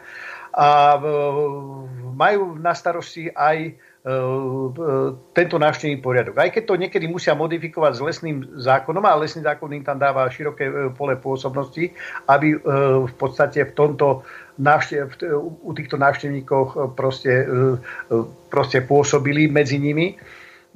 ono to funguje asi tak, že 90% ľudí, ktorí prídu do Tatier, sú normálni ľudia, ktorí sa chcú rekreovať, ktorí sa chcú načerpať nových síl, regenerovať a e, možno 5%, možno 3% sú takí, ktorí môžu svojim, e, svojim konaním tento pobyt e, znepríjemniť. E, my sme tam hlavne na to, ako lesná stráž, ako zamestnanci, ktorí sú v teréne, bez toho, že by boli povedzme aj členmi lesnej stráže, lebo aj takí sú. My sme tam na to, aby sme týmto ľuďom, ktorí sú tá drvivá väčšina spríjemňovali ten, pocit, e, ten pobyt, ktorý, ktorý v Tatrách majú a aby sme im aj dokázali zabezpečiť nejakú ochranu pred nejakými nespratníkmi, ktorí, ja neviem, hlasitou hudbou, alebo takýmito nezmyslami, alebo ohňom, alebo navolno pusteným psom bojových plemien e, dokážu, dokážu veľmi znepríjemniť tento život. To znamená, že my sme sa dostávali dnes a denne do e, styku s návštevníkmi a môžem vám povedať, že z 90, 99, 95% sme všetky tieto veci riešili pohovorom a debatou, neskutočne dlhými debatami na, na tému lesa, zdravotného stavu lesa, zvery, e, šeliem, e, medzinárodných národných parkov. No neverili by ste, že aké sú všelijaké všetečné otázky e, návštevníkov. Ale keď sme natrafili na takýchto, ktorým nebolo rady alebo nebolo im pomoci, tak áno, vtedy prišiel, prišiel e, k jednaniu aj e, e, trošku tvrdší postup, po prípade, že sa vytiali aj trestné bloky a takýto návštevník sa do správnych medzi proste vykázal. A verte, že sme niekedy, a nie tak málokrát, mali aj potlesk. Keď sme, keď sme povedzme, dokázali nejaké, nejaký, nejaký tmavý bavorák dostať z lesnej cesty, ktorá je mhm. zároveň aj turistickým chodníkom a nemohol pokračovať, keď na nás narazil, aj keď sa e, e, vyhováral strikom v pekle akýmkoľvek. Takže toto bola naša robota.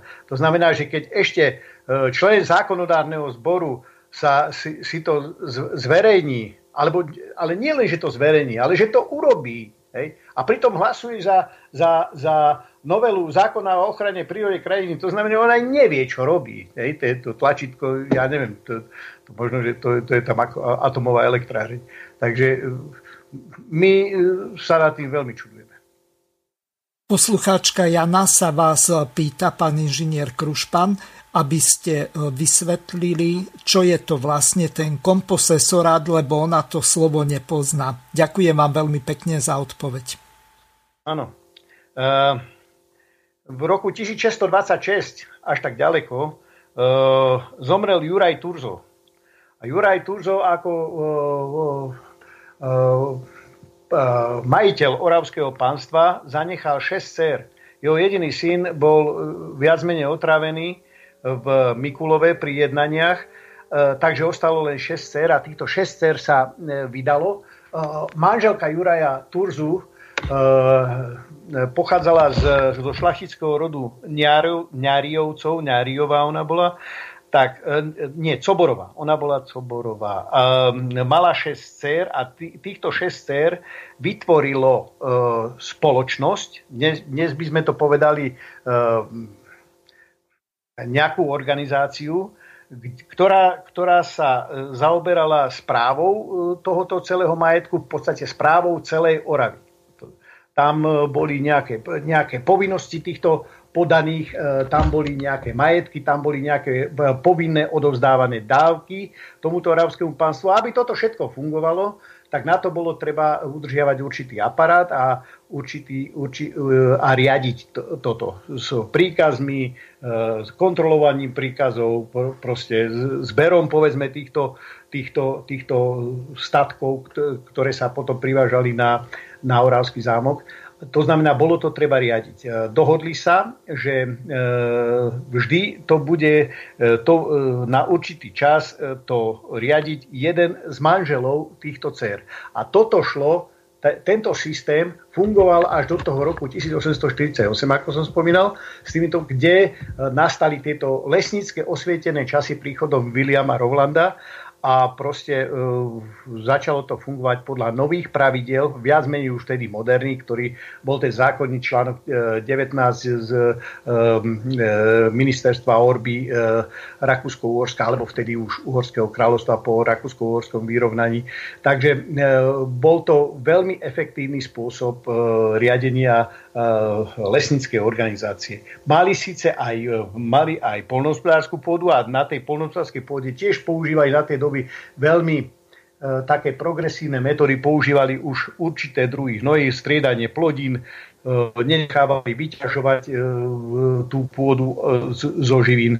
No naozaj, kto má o to záujem, sú publikácie o Horárskom komposesoráte, kde sa tieto veci veľmi krásne dajú dohľadať. Tento William Rowland, ak môžem ešte, bol veľmi zaujímavý aj tým, že, že on bol v podstate uh, matka matka bola Češka, viac menej Nemka a otec bol Angličan. Uh, on v tom, v tom uh, prostredí uhorskom uh, až tak veľmi nemusel tú maďarizáciu, ktorá bola potom v vyrovnaní a viac menej on p- propagoval alebo protežoval Nemčinu na, ako komunikačný jazyk a potom hlavne Slovenčinu. V tejto Slovenčine e, išiel s, s, takými, s takými e, progresívnymi vecami, že e, personál Oravského komposesorátu vyberal z, z dobrých žiakov alebo z, nadaní, z nadaných detí lesníkov, po iného personálu lesného a ten, kto e, bol ochotný ísť študovať ďalej, na, povedzme na lesnickú školu, bol pracovitý, bol zodpovedný, čestný, tak tomu Oravský kompozitorát hradil celé štúdium. Oravský kompozitorát staval e, aj tieto, dneska by sme povedali, infraštruktúru toho, toho, toho lesného personálu. Mali, mali tieto e, horárne, kde e, v podstate on išiel, tento William Rowland, s, e, s architektúrou, ktorá, ktorú prispôsobil slovenským pomerom, ale ktorú si doniesol hlavne z tej západnej Európy. A keďže to dával stavať domácemu obyvateľstvu, tak vedel, že ten národ viac menej e, nebol až taký gramotný, nedokázal čítať tie plány tak dal si tú námahu a dal zhotoviť rozkladateľné makety alebo modely jednotlivých zariadení, ako som povedal, lušťarne semena, tajchy, tieto horárne a ten slovenský človek, keď už videl tie propozície, že si otvoril strechu, hej, odkryl strechu, videl tam tie izby, ako to má fungovať všetko, tak postavil absolútne všetko. Aj v tomto bol tento William Rowland e, veľmi pokrokový. A e, toto bolo ten, t- ten Oravský komposesorát, v podstate lesnická organizácia e, Oravský komposesorát, ktorého majiteľmi bolo Oravské pánstvo. Ďakujem veľmi pekne za podrobné vysvetlenie. Teraz by sa chcel zrejme zapojiť aj e, Filip. E, čo sa týka toho komposesorátu, aby to tým poslucháčom bolo ešte také troška zrejmejšie, ako z tohto historického hľadiska perfektné, to bolo povedané. Uh-huh. Komposesorát je jedna z fóriem spoločenstveného vlastníctva. To znamená to, čo dneska my voláme pozemkové spoločenstva, alebo synonymum, aj keď to nie je celkom synonymum, sú urbáre, tak, tak takisto je komposesorat. To je jednoducho združenie viacerých vlastníkov, hej, čiže majú svoj spoločný majetok. A v čom je rozdiel oproti tým ostatným, že komposesorát bolo také významnejšie územie, alebo teda územie dosť veľkých výmer, je radovo niekoľko tisícok e, hektárov. Urbáre vieme, to môže byť aj 100 hektárov, 300 hektárov a tak ďalej. A to bol práve ten rozdiel, že keď ste povedali urbár, komposesora, to boli aj želiare a tak ďalej, tie spoločenstvené vlastníctvo mali rôzne formy, ale ten komposesorát to bolo práve to spoločenstvené vlastníctvo naozaj významnej výmery, niekoľko tisícok hektárov to dosahovalo.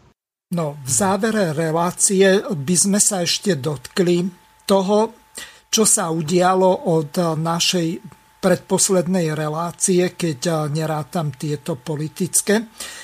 My sme hovorili o tom, že v našich e, lesoch, tak e, zabil medveď e, človeka. A teraz pre pripomenutie tú tvoju ukážku, ktorú si zverejnil na Facebooku ako video, tak prehrám aspoň časnej. A potom sa dostaneme k tomu, čo vlastne minister Budaj s tým mieni robiť.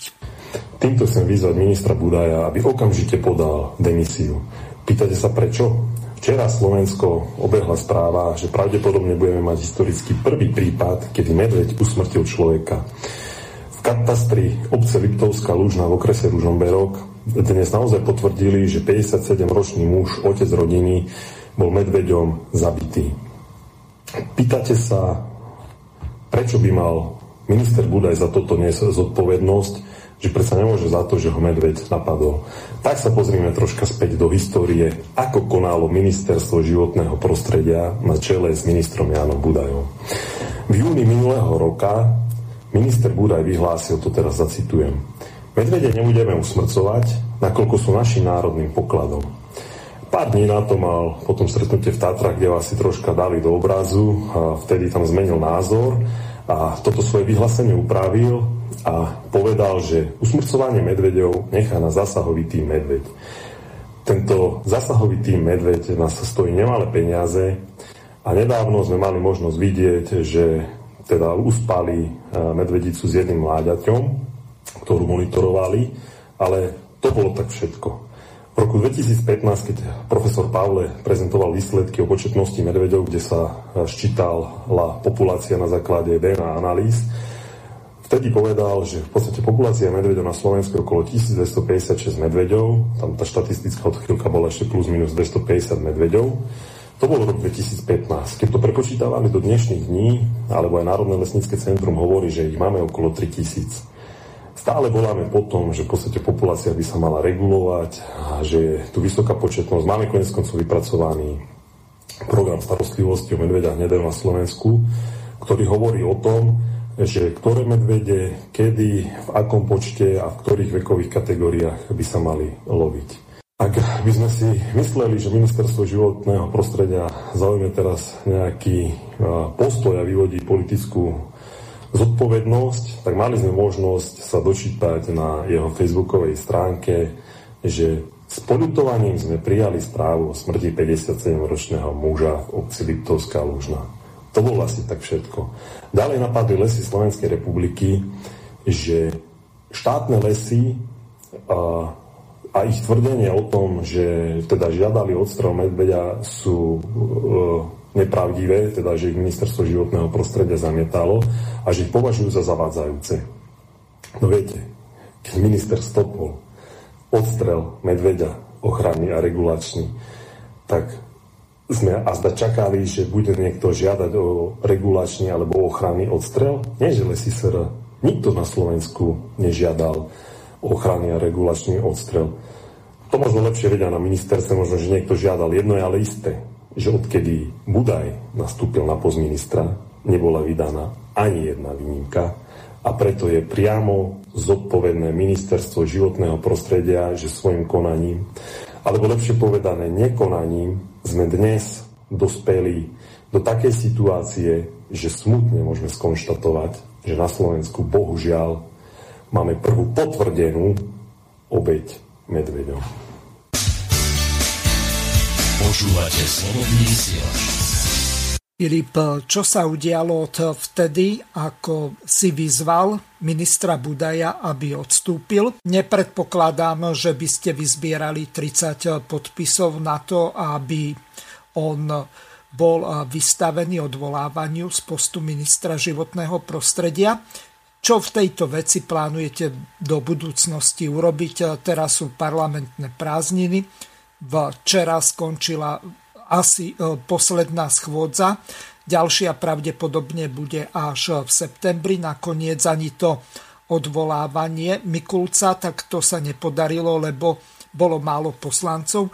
Tak e, aká je momentálne situácia ohľadom ochrany nie e, medveďov, ale ľudí, ktorí vchádzajú do tých oblastí, ktoré už medveď považuje za svoje teritorium. Situácia je momentálne taká, že minister Budaj ide presne v tých intenciách svojho vyhlásenia, že problematiku medveďa hnedého a ochranu obyvateľov bude riešiť zasahový tým. Od toho času oni to vravia, že boli uspaté, ale v podstate boli zabité tri alebo štyri medvedice, už, už teraz ani neviem.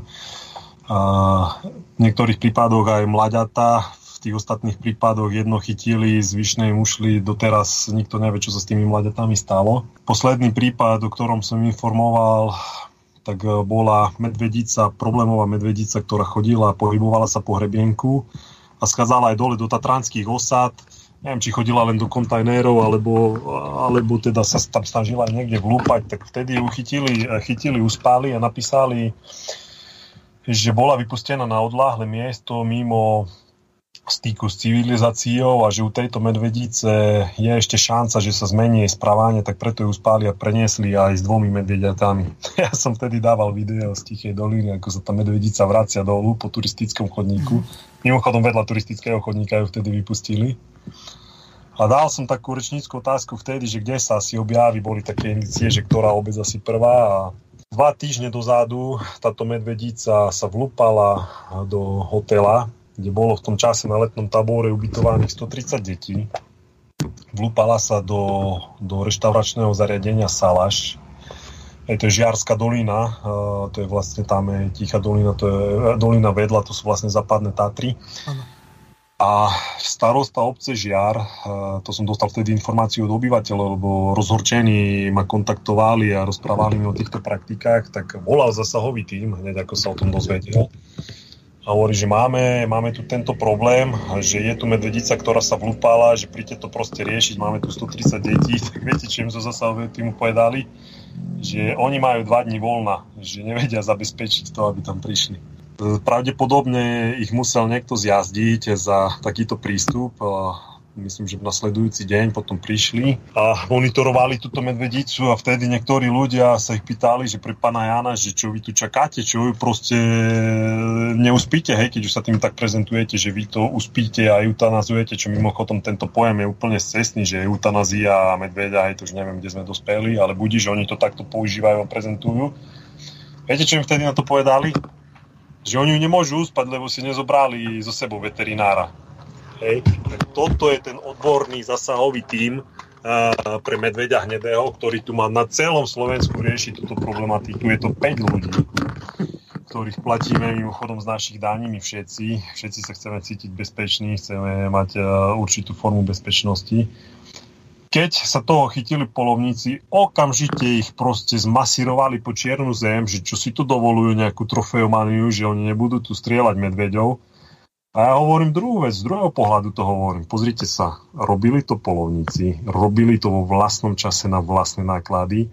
My sme dokonca vedeli mať z toho príjem. Štát vedel mať z toho príjem. Nemal možno taký veľký, ten najväčší málo z toho, z toho združenie, keď neviem, možno nejaké zastrelné, keď sa pohybovalo radovo na eura, keď to prepočítam okolo 3000 eur, uh-huh. tak bol z toho aj nejaký príjem.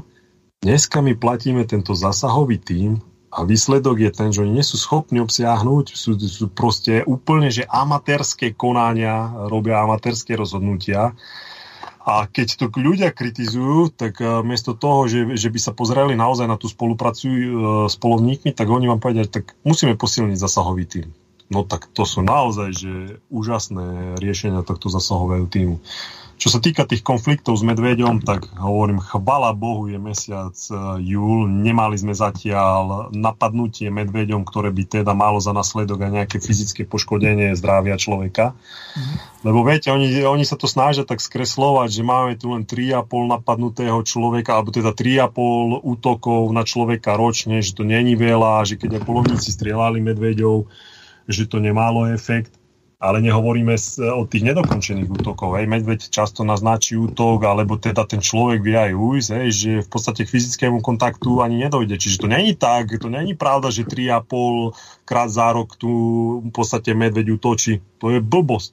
To je takisto, jak pri zvieratách. E, vidím, sledujem to na Facebooku, v podstate, ak tie medvede rabujú včelstva, včeliny, včelnice, proste do záhrad chodia na ovocie, uh, hospodárske zvieratá nevynímajúc. A mňa nedávno kontaktoval jeden môj známy Tomáš a mi hovorí, počúvaj Filip, tu pri Ružomberku je bača, proste prišiel me, medveď rovno pred jeho očami, mu zobral ovcu, zobral mu ju tam do kríkov, že čo máme robiť. A on, že volajte zasahový tým, že, že to sa netreba baviť. A on, a keď chcete kompenzáciu, treba osloviť okresný úrad, hej, odbor životného prostredia, a on tam vám povie papiere, z čoho sa vám zakrúti hlava, ktoré musíte vyplniť a kompenzáciu, a ale musí najprv vám zdokumentovať ochrana prírody, že to bol medveď, tak volajte zasahový tým. Z okresného úradu im povedali, keďže to bol piatok a e, samozrejme nikto tam za tým medveďom e, v noci nebude liesť do tých huštín, tak málo sa to ísť pozrieť. V podstate druhý deň to bola sobota, povedali, že im sobotu nikto neplatí, e, že štát im to neplatí, že oni nepôjdu e, žiadnu ovcu hľadať. Zasahový tým nakoniec tam prišiel jeden človek, ale výsledok bol ten, že nenašli nič. Aj. V podstate tá ovca sa nenašiela. Čo chcem povedať, výsledok toho všetkého cestného je, že jednoducho vy nedostanete nič. Žiadnu kompenzáciu. Dármo, že ste aj videli, že to zobral medveď Darmo možno, že tam budete vidieť nejaké naznaky, ja neviem, na tečenú krv, na tráve, na pasienku. Jednoducho, ako náhle nemáte dôkaz, čo v tomto prípade oni nevedeli, lebo ten báča, čo tam bol, on jednoducho povedal, že on tam nevedel jesť do kríkov za medveďom, čo žere ovcu, že mu je milšie jeho zdravie. A ten druhý deň už nenašli nič, no tak asi, asi takto fungujeme s medveďom. Možno zaujímavé by bola táto otázka aj na spoludiskutéra, pretože Tatranský národný park, e, tam myslím, že boli práve prvé tie, keď to nazvem, konflikty s medveďom, kedy sa synantropizovali. A čo viem a mám informáciu, tak oni boli práve prví, ktorí, ktorí robili aj odchyty medveďov, aj premiesňovanie medveďov, už neviem teda kde všade na tieto lokality a nepotrebovali na to zasahový tým. Čiže mm. možno som ti dal teraz taký náznak, že, že by sme sa mohli skúsiť týmto smerom. Samozrejme, ja hneď e, teraz dám slovo pánovi inžinierovi Krušpánovi, ktorý má bohatú prax v Tanape. Ako to vlastne tam prebieha, keď e, sa zistí napríklad, že medveď začína byť agresívny, ničí povedzme úle alebo ide do tých salašov alebo prevráca nejaké kontajnery a e, takéto neplechy, keď e, robí, pretože e, medveďovi to zrejme nikto nevysvetlí. On ide za potravou a jemu je v podstate jedno. On nerozlišuje, že koho je to majetok, alebo ako vlastne on sa má tam správať, pretože to by sme sa dostali do úplného sci-fi. Takže ako vlastne prebieha od nejakého toho oznámenia ten ďalší postup v prípade, ak sa zistí, že medveď buď napadol človeka, alebo ho nejakým spôsobom aspoň vystrašil, po prípade, ak spôsobí nejakú škodu. Čo sa týka problematiky medveďa, tak tu to treba zobrať trošku aj z, takého širšieho kontextu, že naozaj takýto prístup k medveďovi, za prvé súhlasím s pánom poslancom, je neskutočne amatérsky. Ako keby tí ľudia nechodili ani na predmety zoológie, ak majú nejaké vzdelanie E, e, takéhoto prírodňarského typu. Alebo po prípade potom sa riadia naozaj len citmi a snažia sa e, hovoriť o divočine na Slovensku. Viete, my sme na Slovensku v strednej Európe v 21. storočí, to znamená, divočina tu už nikdy nebude. My môžeme pomáhať vytvárať ilúziu divočiny, ale divočina tu nebude. Eh, samotný, samotná problematika medveďa. Medveď patrí do, do, do slovenskej prírody. Uh, odborníci zoológovia povedia, v akej miere, a v akej hustote, v akej početnosti, v akej sexuálnej štruktúre. Uh, to, čo sa deje teraz, tak ten amatérizmus viac menej ubližuje medveďovi tak až fatálne. Všimnite si, že, že ten strach sa pomaličky e, sa mení na určitý, určitú takú zášť a nech sa povedať až nenávisť k tomuto živočišnému druhu, za ktorý on viac menej nemôže. E, stalo sa to, že e, medveď e, po tých e zásadných úbytkoch, ktoré boli v 30. rokoch 20. storočia, kedy sa začal chrániť, e, samozrejme s tou svojou samoreguláciou sa dostal až na stavy, ktoré sú teraz. Ktoré boli doteraz odborne nezdôvodnenou ochranou sa stalo to, že, že populácia sa uh, naštartovala, uh, prírastky sa naštartovali tak, že uh, tento medveď sa dostal do počtov, ktoré už sú aj pre neho samotné neúnosné. Vzhľadom k tomu, že pánovi Krušpánovi sa nedarí nadviazať e, spojenie a takisto aj ja som mal problémy s internetom, tak e, zrejme zvyšok tejto relácie budeme musieť e, to dokončiť s pánom inžinierom Filipom Kufom. Filip, aké ty očakávaš tie tvoje na základe tvojich skúseností ten ďalší vývoj ohľadom ochrany životného prostredia, ochrany e, chránených e, druhov živočíchov, vrátane medveďa. Čiže môžeš plynule nadviazať na to, o čom hovoril pán inžinier Krušpán. Pri tomto vládnom zoskupení a pri tomto ministrovi e, životného prostredia a pri jeho ľudí, ktorými je obklopený, zmenu môžeme očakávať jedine tak akurát v negatívnom slova zmysle. Jednoducho oni si idú tu nejakú svoju víziu, s ktorou ja som sa nikdy nestotožňoval, ani sa s tým nestotožňujem. A predpokladám, že minister e, nemá dôvod, aj napriek tomu, že vidí ten nesúhlas, že musia vidieť aj dneska tie protesty boli im odovzdané aj v písomnej podobe v slovenskom krase, tá rezolúcia a tak ďalej tak myslím si, že on jednoducho nezmení ten postoj a pôjde si ďalej. To, to sme videli aj keď uh, príjmal vyhlášku k zákonu o ochrane prírody a krajiny. On vtedy nazval, lebo tak sa prezentovala tzv. ochrana vlka. Vtedy ani ministerstvo podhospodárstva vtedy uviedol ešte uh, pán Mičovský, nesúhlasil s tým, povedal, že to není dobré, že jednoducho to poškodí vidiek, poškodí to polnohospodárov, žiadal ho to stiahnuť žiadal akceptovať uh, tie pripomienky uh, k tomu. Uh, jednoducho, bez toho, aby akceptoval, v podstate tá vyhláška plus minus bola v takej podobe, ak aj bola predtým kvázi medzirezortným pripomienkovým konaním. Lebo oni síce to pripomienkové konanie spustili a tam bolo veľké množstvo, neviem teraz presne ten počet, koľko zásadných pripomienok, jednoducho odignorovali to a on, aby teda bol v tých očiach tých svojich mimovládnych organizácií a tých pseudoochranárskych skupín vnímaný pozitívne, tak jednoducho úplne natvrdo si túto vyhlášku presadil.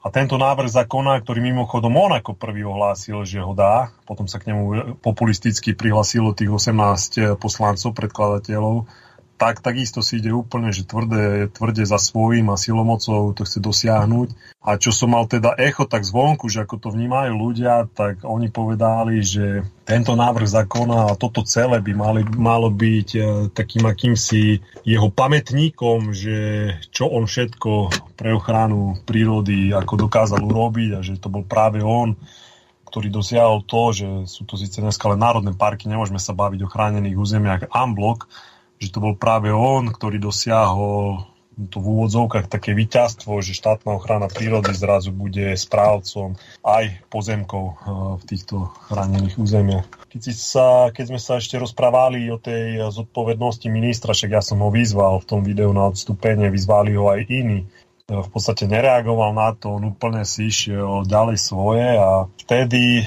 keby bola iná tá politická situácia, aj keď nechcem teraz povedať, že ochrana prírody, že je nejaká podradená nejakému ministerstvu vnútra, lebo to, čo sa tam deje, ale jednoducho sú určité priority, sú určité veci, ktoré sú vážne, ktoré sú závažnejšie aj táto schôdza, ktorá mala byť otvorená k ministrovi Mikulcovi, e, kde sú teda závažné informácie na vyvodenie jeho zodpovednosti, tak jednoducho my sme nemohli teraz urobiť to, že oznámime, že ideme odvolávať ministra Budaja. A keď si spomenul ten fakt, že že som asi nezačal zbierať 30 podpisov, alebo že by bolo ich ťažké vyzbierať, alebo v takom nejakom kontexte si to povedal. Ano. Jednoducho tú politickú e, rozprávu ja už som otvoril s kolegami z opozície, lebo však z koalície mi to asi nikto nepodpíše. Mhm. Dohodli sme sa, áno, jednoducho, keď on pôjde týmto tempom a týmto smerom, akým sa vybral, jednoducho v septembri môže sa tešiť a môže čakať tomu, že bude čeliť odvolávaniu. Len musíme tú postupnosť, aj jednoducho na ministerstve vnútra sa dejú uh, v podstate monštruózne veci, Čiže toto je teraz naša priorita, aby tá schôdza prebehla, aby sme teda odvolali najprv ministra Mikulca.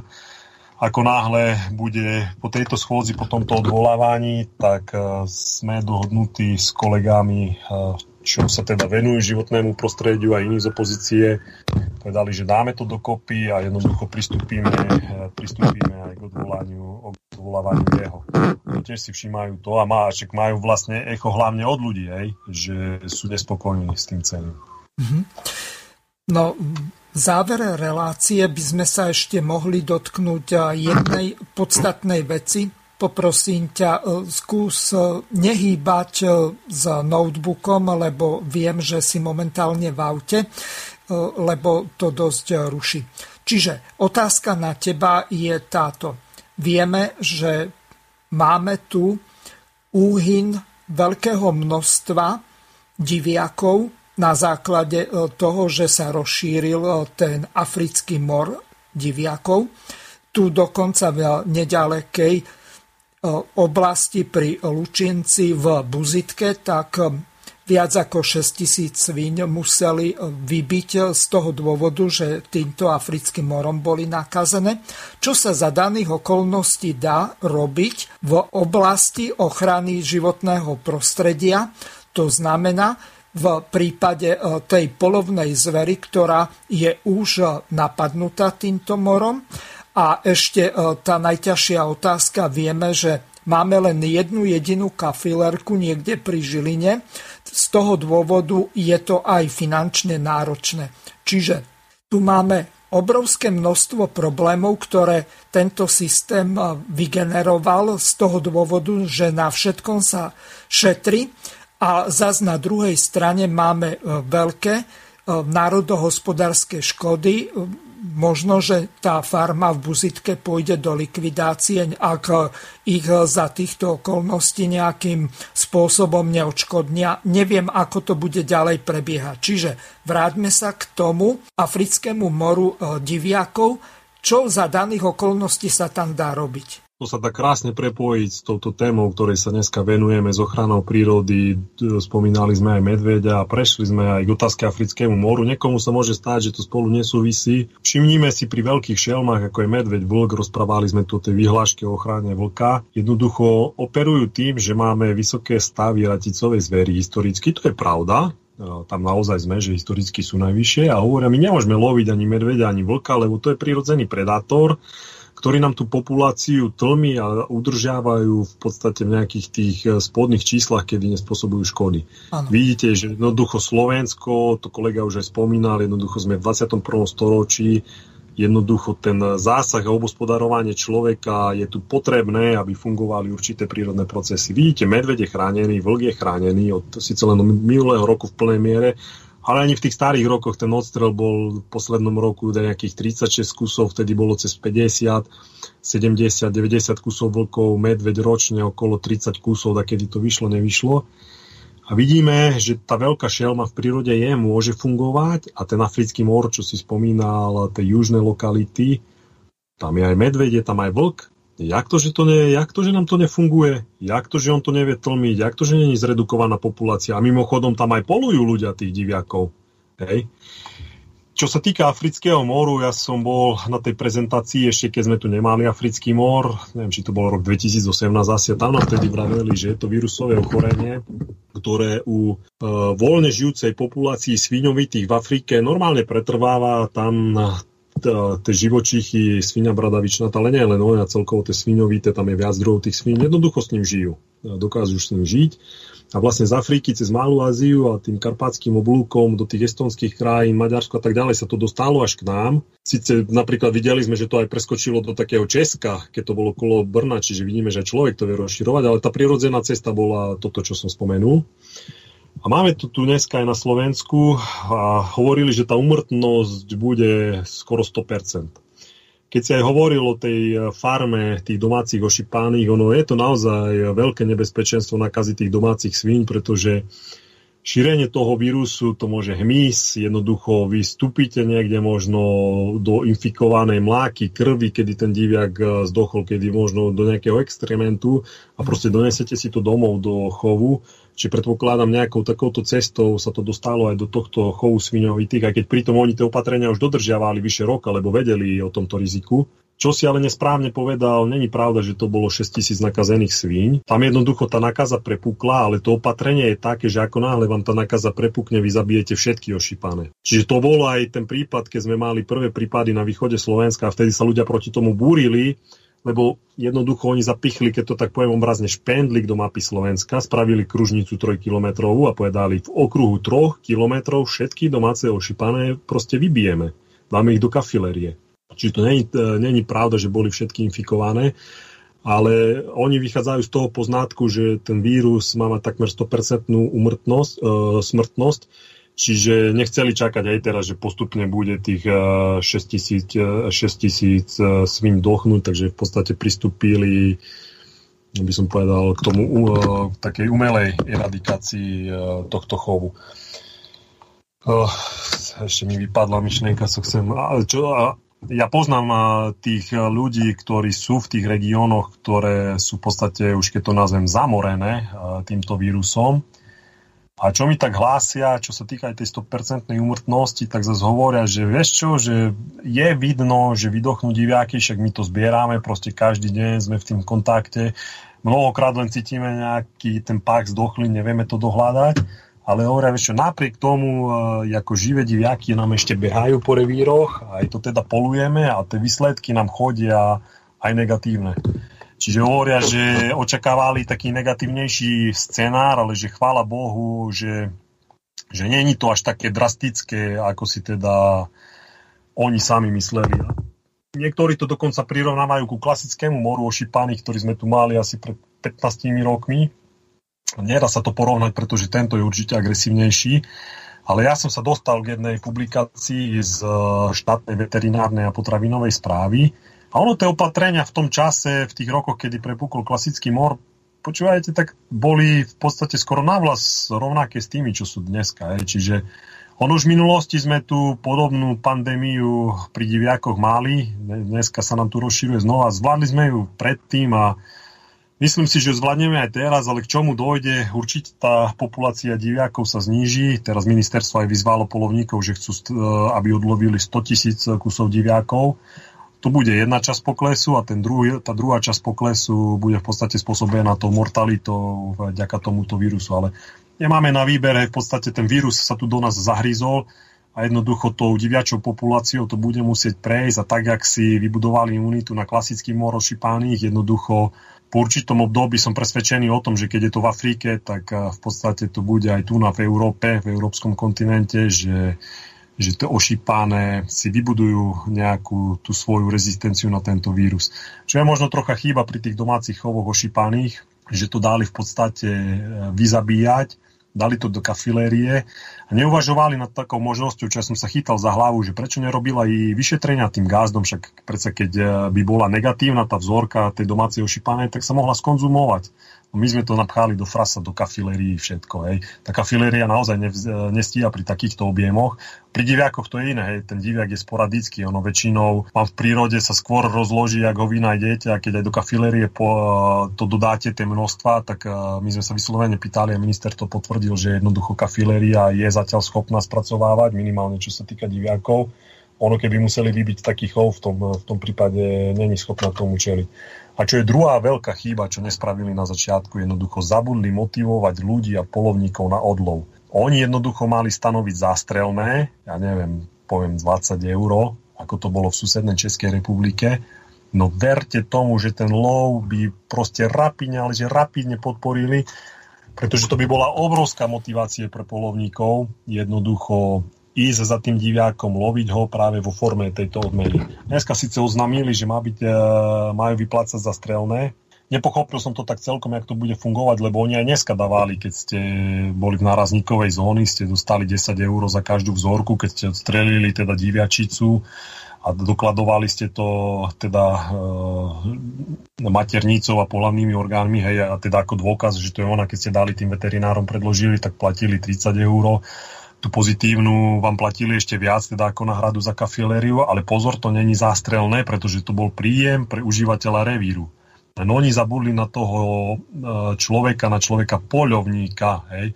Im keby dali hodza, ja neviem, tých 15-20 eur, veľmi by podporili to, aby sa v podstate zredukovala populácia diviačej zvery. No, vidíme dneska to už je v mnohých okresoch, není len Lučianec, už čo je okres Detva, už to je okres Zvolen, čo viem naposledne už dokonca okres Levice, čiže tá južná hranica s Maďarskom, tam to v podstate postupuje, čo som si myslel, že u nás na severe, hej, ja som z Kežmarku, že nás to možno že nejak tak vynecha, tak viem, že už obec Vernár, hej, že už okres Poprad v podstate má potvrdené prvé prípady a začali im hynúť e, diviaky aj v týchto okresoch.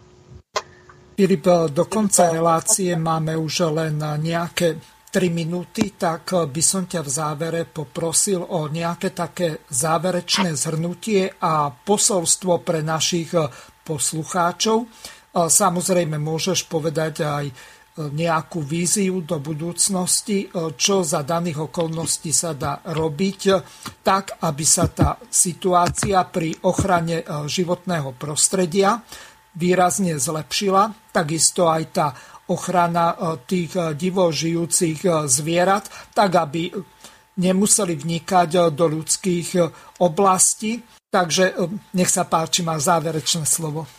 Tak moja vízia v ochrane prírody a krajiny je taká, že na Slovensku došlo k jednej obrovskej, ale obrovskej nespravodlivosti, a to v tom, že keď sa vyhlasovali chránené územia, jednoducho tí vlastníci, tí zúčastnení ľudia, ktorí tam mali svoje pozemky, jednoducho boli z, tých, z tejto hry vynechaní.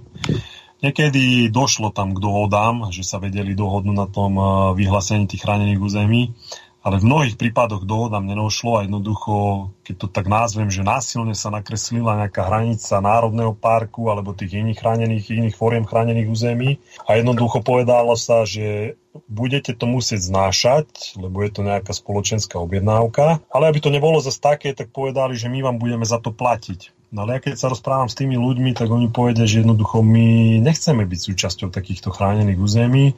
Niektorí si nevedia žiadať tie kompenzácie, je to v podstate zložitý systém, kedy vy musíte vypracovať e, znalecké posudky, musíte dokladovať, aká škoda tým nič nerobením, keď to tak poviem, pre poslucháčov vám vznikla, že oproti v porovnaní s tým, že keby ste tam teda hospodárili a gazdovali, toto musíte všetko zdokladovať, aby vám v podstate uznali nejaké tie kompenzácie je tak, jak som povedal, je to zložitý proces, mnoho tých subjektov, mnoho tých vlastníkov jednoducho si nevie o to žiadať, čiže štát vyslovene, že zneužíva túto nevedomosť a túto nemohúcnosť e, vlastníkov, tak to ich zneužíva. A tá druhá vec, ja by som tvrdo by som pristúpil e, k revízii chránených území. Majú to aj oni v programovom vyhlásení vlády, ale jednoducho nerobia to, hej, ne, nechytajú sa toho. Revízia Jednoducho, keď sú štátne pozemky a je tá požiadavka spoločnosti mať národný park, mať chránené územie, bať bez zasah, veď my sa nebraníme bez zasahu, však lesníci boli prví, ktorí, ktorí teda aplikovali tie bezzasahové územia a vďaka ktorým tu máme pralesy a tieto chránené, chránené mimoriadne cenné územia. Revízia a jednoducho, keď ten neštátny vlastník nesúhlasí, tak by som ho ne, nezobral by som ho do toho chráneného územia, alebo oni vedia častokrát aj ponúknuť nejaké, keď majú zväčšaté hrebeňové časti alebo možno nejaké naozaj krásne doliny, tak toto oni povedia, že vieme, vieme určité časti územia, ale že jednoducho ich to tak zachvatilo, že tak, jak v minulosti gazdovali, že to nie sú schopní. A to mi vraveli e, z nízkych tatier napríklad tí vlastníci, že my tu chceme gazdovať, jak naši otcovia tu gazdovali, chceme chovať ovce, že my nechceme vaše kompenzačné peniaze, vaše eurá, vaše tie judášske groše z Európskej únie, čo máte teraz natlačené. Oni vám jednoducho povedia, my chceme gazdovať. A touto cestou ja by som sa vybral jednoducho revízia s ohľadom na vlastníkov a keď tam niečo zahrnieme, jak som vravil, že môžu byť tie cenné územia aj u tých neštátnych a chceme to mať v chránenom území, ten systém kompenzácií nastaviť tak, aby nie, že vlastník, keď si nepožiada alebo nevie požiadať, že nedostane nič, jednoducho je tu úrad, keď, to má dneska ministerstvo vnútra, jednoducho ty úradník to vypočítaš a budeš sledovať, aby on dostával tú kompenzáciu, aby bol hrdý na to, že je v chránenom území, aby sa k tomu hlásil. Hej. A nie, oni v podstate týmto svojim konaním dodnes tu vyvolali jednu absolútne veľkú vlnu nevôle, že toho videckého obyvateľstva je už pomaly niekedy synonymum eh, chráneného územia až synonymum nenávisti tomu všetkému. Keď vidia všetky tie reštrikcie, ktoré musia znášať, všetku tú neprávosť, a to, e, keď vidia, ak v minulosti mohli a vedeli gazdovať a dneska sa musia e, len e, pozerať na to a sledovať, ako im to všetko chátra a páda pred očami. Filip, veľmi pekne ti ďakujem za veľmi zaujímavé rozprávanie v tejto relácii. Takisto aj ďakujem pánovi inžinierovi Krušpánovi. Bude mi cťou, ak budete aj v ďalších reláciách. Dúfam, že to spojenie cez ten internet sa výrazne zlepší a budeme mať krásne relácie zamerané na ochranu životného prostredia, tak ja sa s tebou lúčim a takisto aj s pánom inžinierom Krušpánom. Do počutia. Do počutia, do počutia všetkým. Vysielací čas dnešnej relácie veľmi rýchlo uplynul, tak sa s vami zo štúdia Banska Bystrica Juh lúči moderátor a zúkar Miroslav Hazucha, ktorý vás touto reláciou sprevádzal. Vážené poslucháčky a poslucháči, budeme veľmi radi, ak nám zachováte nielen priazeň, ale ak nám aj napíšete vaše podnety a návrhy na zlepšenie relácie, lebo bez spätnej väzby nebudeme vedieť relácie zlepšovať, za čo vám vopred veľmi pekne ďakujem. Do počutia. Táto relácia vznikla za podpory dobrovoľných príspevkov našich poslucháčov. I ty sa k ním môžeš pridať. Viac informácií nájdeš na www.slobodnyvysielac.sk Ďakujeme.